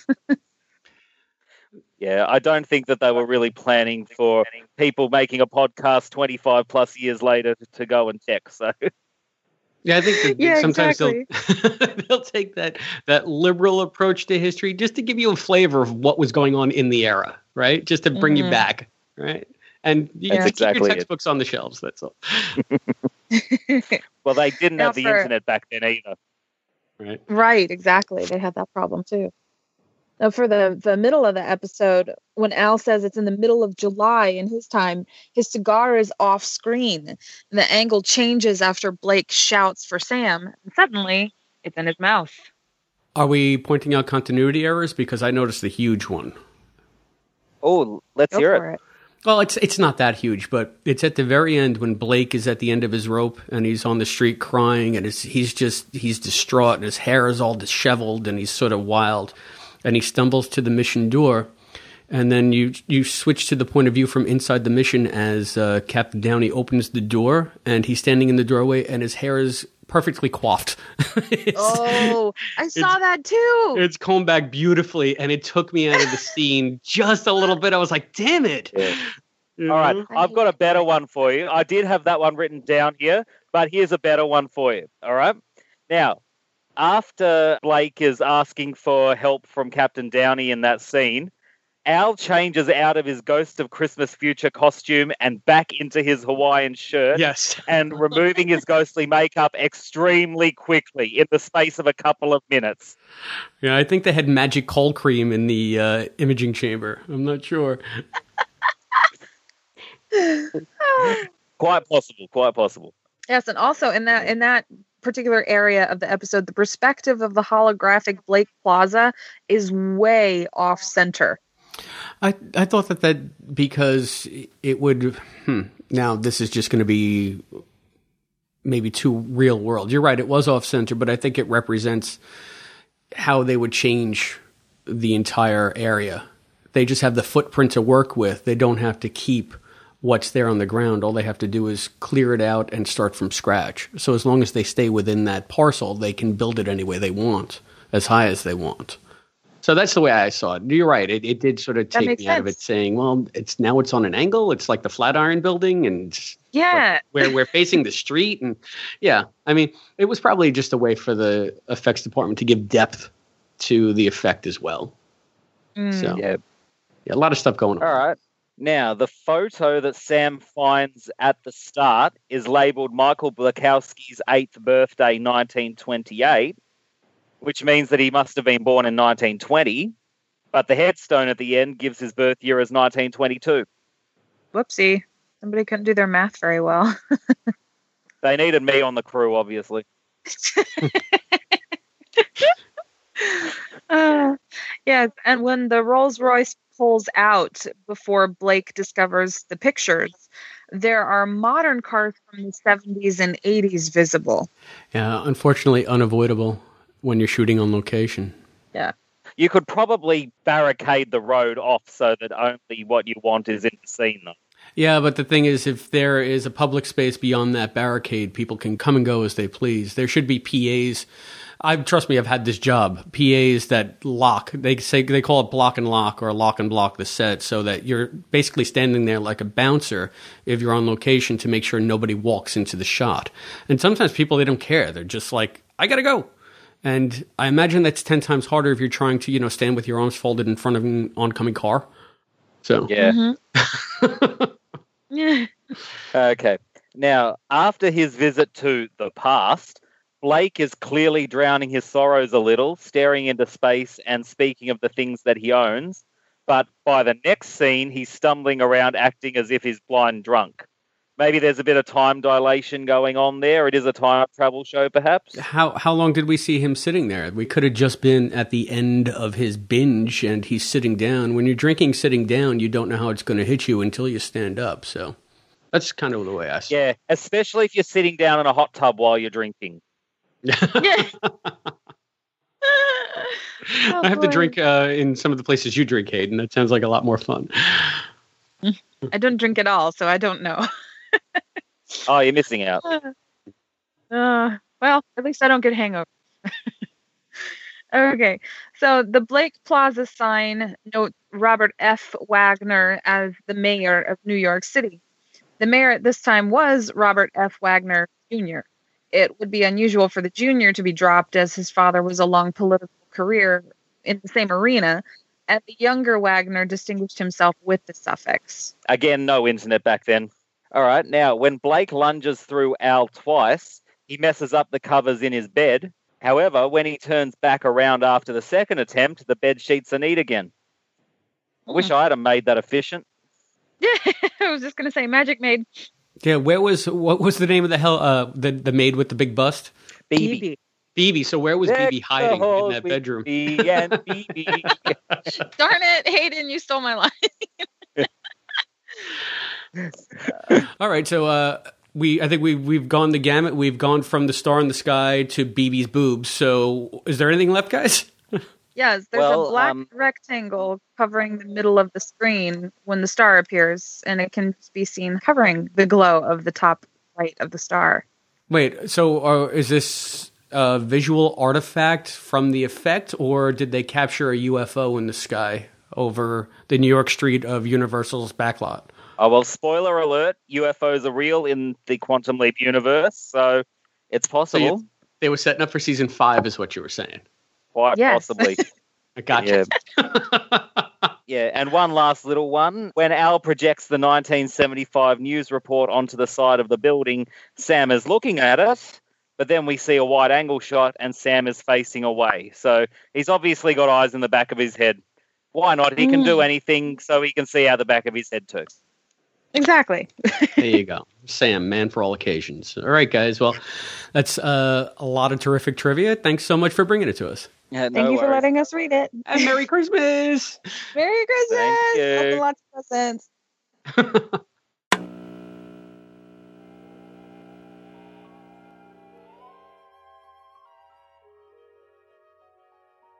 Roll out the holly because it's time for a very special Christmas edition of the Quantum Leap radio sightings. I'm Christopher DeFilippis, and here we are at Season 3, Episode 10 A Little Miracle. And there's no need for holiday blues radio nerds because this Christmas sleep does feature a radio. And not just any radio, but a 1962 Zenith model MJ1035, also known as the Stereo Symphonaire, which Zenith touted as the world's most fabulous radio. You can see the MJ 1035 in the Salvation Army mission when Sam is trying to convince Captain Downey to Scrooge Blake. The AM FM set is sitting on a table screen right, at such a sharp angle to the camera that I had a really hard time identifying it. But thanks to its large wooden cabinet, an enormous round tuning dial that dominates the top left corner of the set, and a uniquely indented right sided gold speaker grill, the radio was unmistakable once I pegged it. Not only that, but I was lucky enough to find an ad for the radio online in an archived edition of Harper's Magazine dated July 1962, which means that this radio would have been readily available on Sam's leap date of December 24th in that same year. But though it's not technically anachronistic to the time period, it certainly is unlikely that this radio would have been found in a Salvation Army mission. Like I said, Zenith touted the Symphonaire as the world's most fabulous radio. So fabulous that the Harper's ad takes up two full pages, telling you just how fabulous. It was apparently the world's first deluxe four speaker stereo FM table radio, with unparalleled stereo tuning, FM detection, and stereo separation. You know, if the ad is to be believed.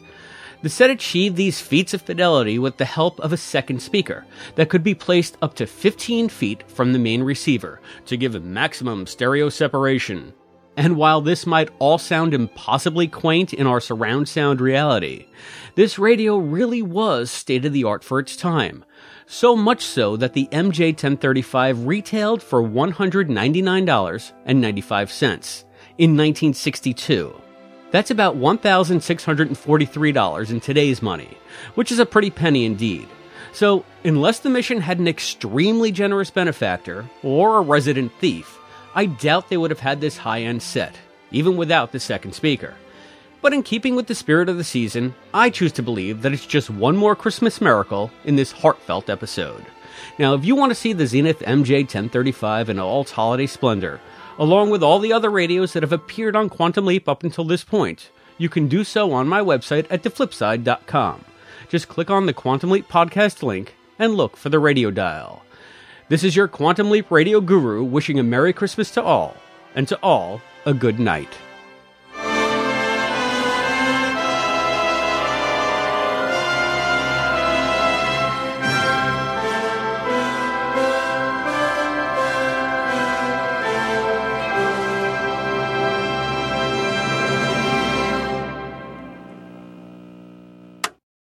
Hey everybody, it's Chris again, and I just wanted to let you know on the next episode of the Quantum Leap podcast, we will be talking about episode 41, Runaway.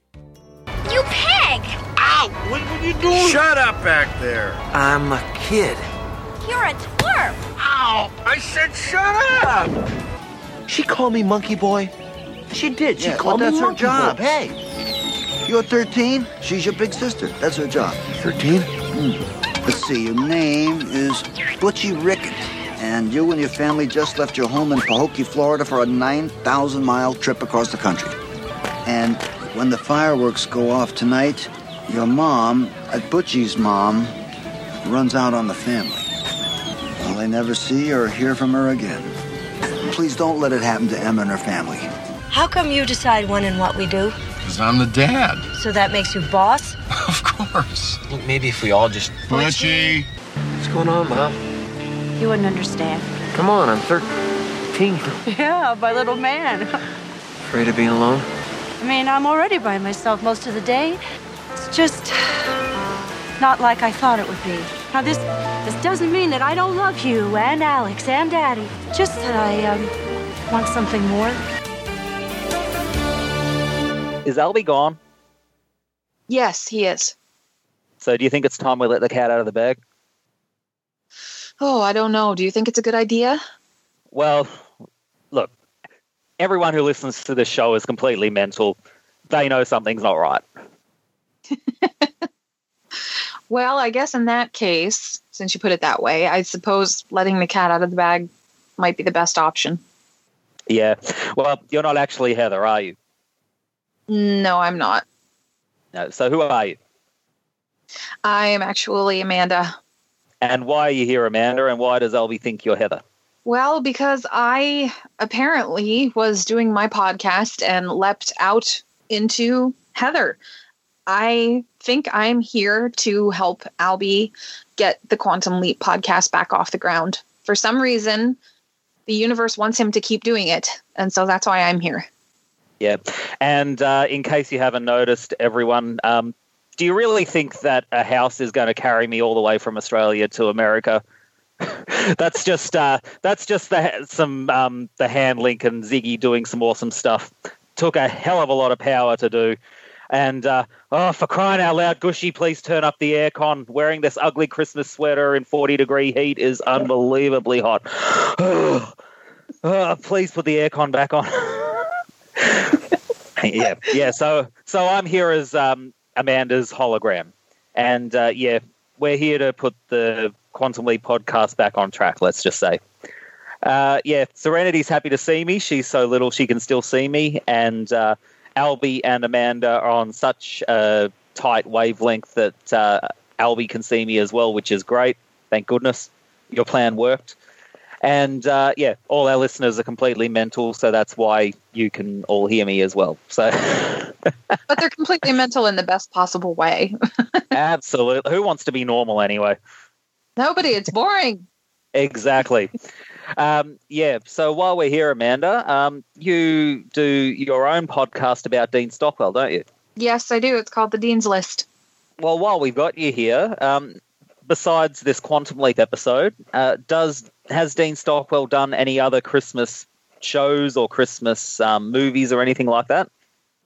It's interesting you should ask me that because I was actually working on a podcast episode about one of his other Christmas works when I leapt into Heather. Uh, okay. Uh, well, maybe you'd like to share it with all of us.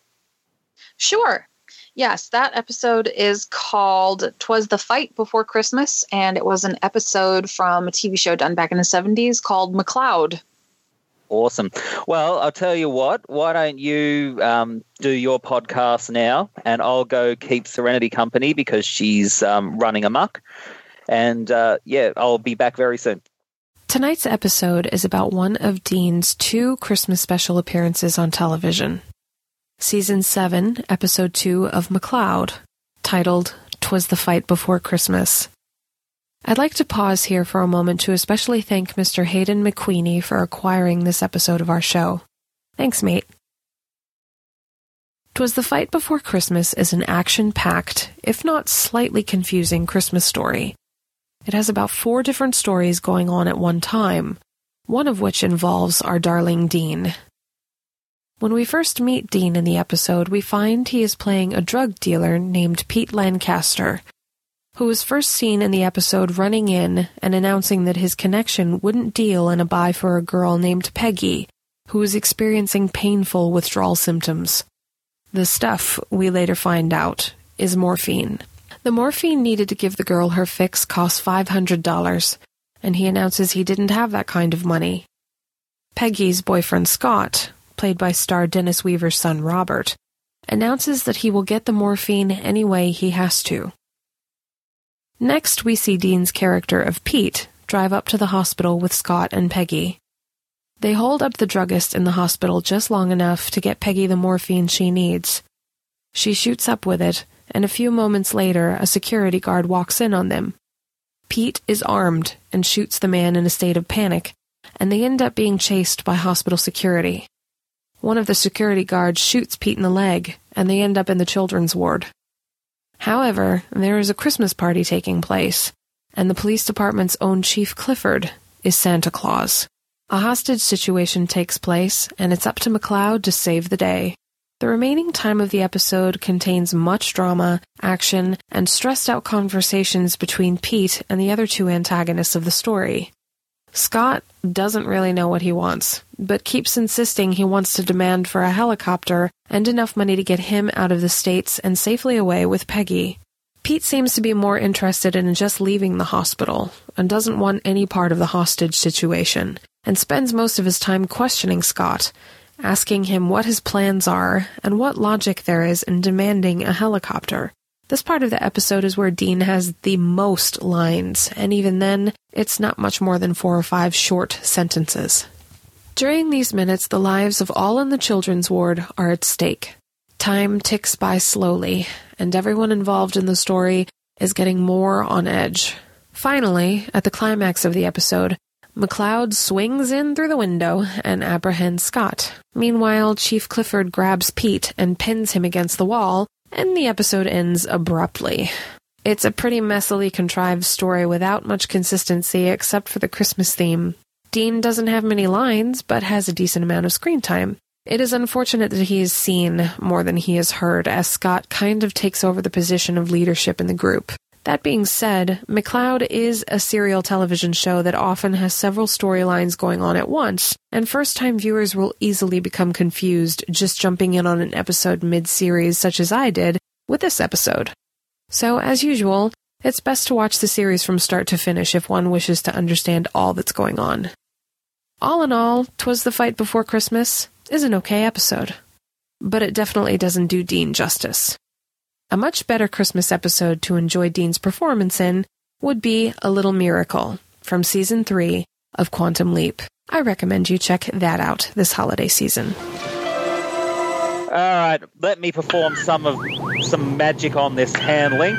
I've used my Insta hologram filter to make me look like a ghost. Phew. How do I look, Serenity? Ha ha ha, Hayden, you look silly. Oh, come on! I'm supposed to look scary. Don't worry, I'll be scared of his own shadow. You're fine. Ooh. Hey, Albie, wake up! Ah, uh, hey, Hayden? What are you doing? I am the ghost of podcast's future.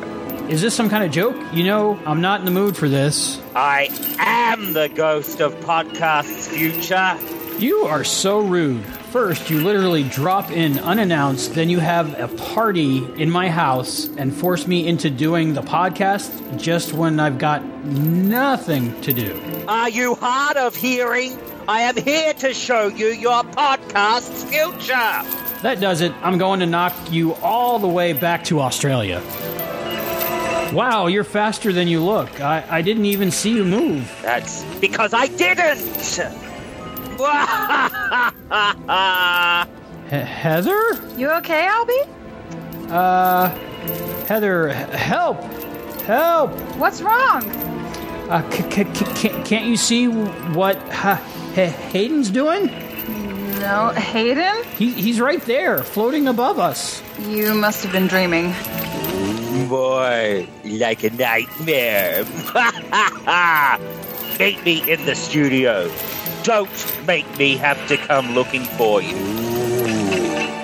Are you sure Hayden told you to meet him here? Ah! He sure did. He's right there. Heather, please, tell me you can see him. Sorry, I don't see anything. Why don't you find out what he wants? Uh, Hayden? I can hear her. Strap yourself in. This is gonna be a bumpy ride. So, you don't think you can handle the podcast anymore? That's okay. You don't need to keep outdoing yourself, but just have a listen to some of your own listeners. When I get a job, what am I going to listen to on the way to work? I'm sure they have plenty to listen to still. What about all the other podcasts by Barren Space Productions? I'm glad you asked. Life changes, things happen. And, you know, it goes on, you know. Jobs end, dogs die, partners get busy. What do you do? Stop. What? None of them continue with their shows?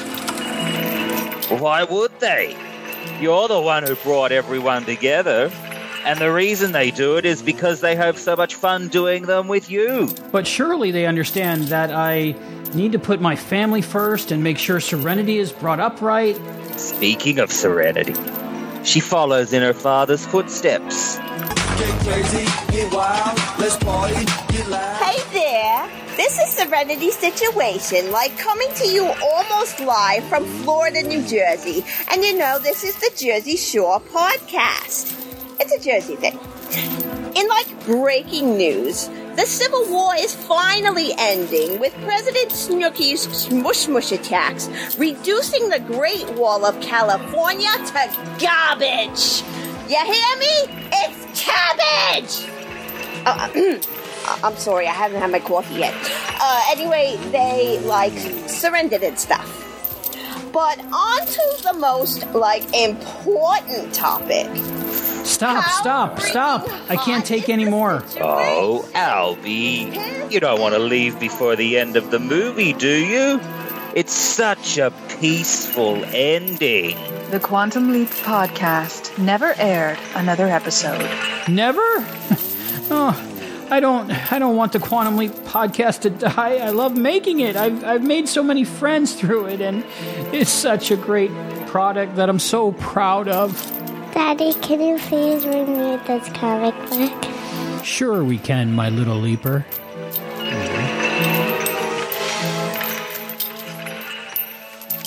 Uh, we did it, Amanda. Albie gets his spark back, and the Quantum Leap podcast returns in 2018 better than ever. They get to the end of the series and even do some of the novels and comics.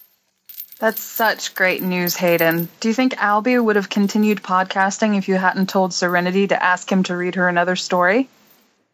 Uh, I didn't ask her to. Ho, ho, ho, ho, ho, ho. Merry Christmas, Hayden. Merry Christmas, Amanda.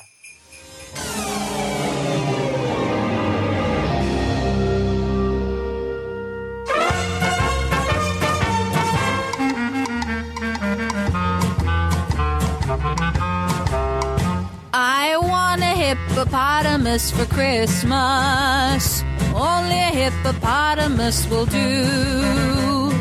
Don't want a doll, no dinky tinker toy. I want a hippopotamus to play with and enjoy. I want a hippopotamus for Christmas. I don't think Santa Claus will mind, do you? He won't have to use a dirty chimney flue. Just bring him through the front door, that's the easy thing to do. I can see me now on Christmas morning, creeping down the stairs. Oh, what joy and what surprise when I open up my eyes to see a hippo hippopotamus for Christmas. Only a hippopotamus will do. No crocodiles, no rhinoceroses. I only like hippopotamuses, and hippopotamuses like me too.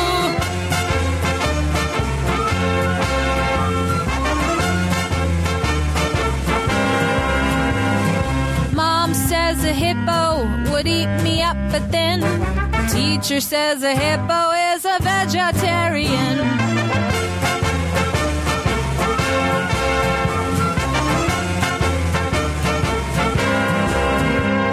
There's lots of room for him in our two car garage. I feed him there and wash him there and give him his massage. I can see me now on Christmas morning creeping down the stairs. Oh, what joy and what surprise when I open up my eyes to see a hippo hero standing there. I want a hippopotamus for Christmas. Only a hippopotamus will do crocodiles or rhinoceroses. I only like hippopotamuses, and hippopotamuses like me too. Please. Wow. I can't believe Hayden was a ghost all along. Hayden is not a ghost, he's a wizard. Oh, Albie. For getting you back into the podcasting mood, Hayden is nothing short of an angel.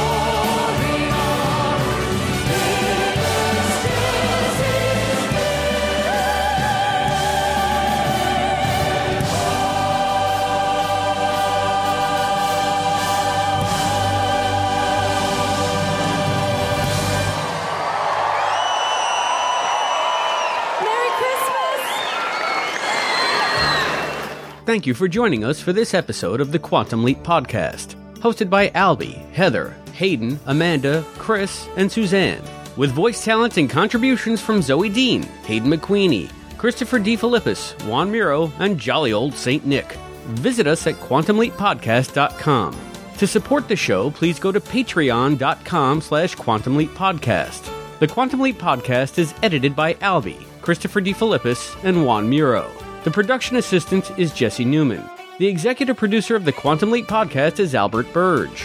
Juan Miro, Christopher DeFilippis, and Hayden McQueenie are the co-executive producers. The thoughts expressed on this podcast are those of the individual and do not necessarily represent or reflect those of the Quantum Leap Podcast, its partners, or affiliates. The Quantum Leap universe and all it contains is the property of Belisarius Productions and Universal Television. The Quantum Leap podcast is not affiliated with Belisarius Productions or Universal Television, and no copyright infringement is intended. Please visit barronspace.com for this and other amazing content. The Quantum Leap podcast is a Barren Space production. oh god. oh my god. Could you imagine if we were recording this? That would be funny. I don't even want to think. No, just no. Oh well, never mind. Michael Blakowski, July 14th, 1922. Al. He changed his name. Well, no wonder we couldn't find any information on him. Carol of the Bells. Tell you, it looks like he started in a slightly different neighborhood. Yeah. All right, have Ziggy figure out if he can, if he can. Uh, looks like he started out in a slightly different neighborhood. You don't have to comment in the lens. Mom,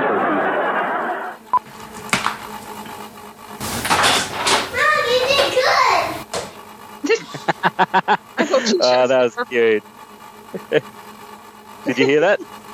I did. Mom, you did good.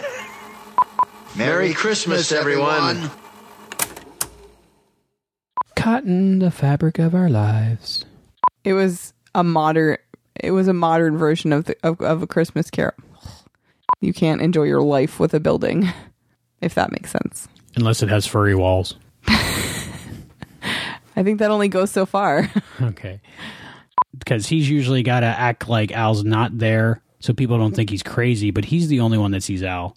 But now he saw Al along with Blake and had to act like I'm just going, I'll cut that out.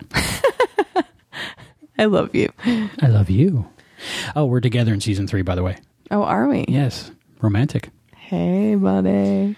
So Blake says uh, she's beautiful when he's seeing. So Blake is Blake slips out that he thinks that Captain Laura Downey is beautiful. Blake slips out that he thinks Captain Laura Blake. He had that George Bailey moment at the end where he was on the ground and weeping because he saw what his life was going to be like, kind of in an alternate reality, maybe. Yeah. I don't know. Is it kind of like when Daisy comes back from the land of Diz with the green slippers on? yeah, it is. Yeah. So, those, I only mention that because they're so obvious about it. Daisy, I think you had a dream. You know that it's Minnie Mouse, right? What did I say? Daisy. Yeah. Oh, Minnie, I think you must have fallen asleep and had a dream. And then Mickey goes, Why? Where did you get those green shoes? And then she goes, Maybe it wasn't a dream, right, everybody? N- Not that I've seen that 82 times. Please keep that in the podcast, at least in the bloopers. All right. Ah, favorite time of the year. Whoops, say that again. Favorite time of the. we miss you. We we miss you. We miss you. A Merry Christmas. Pearson, you forgot the talc. Joy to the world, the Lord is come. All right, everybody. Merry Christmas. God bless us all, everyone. God bless us, everyone.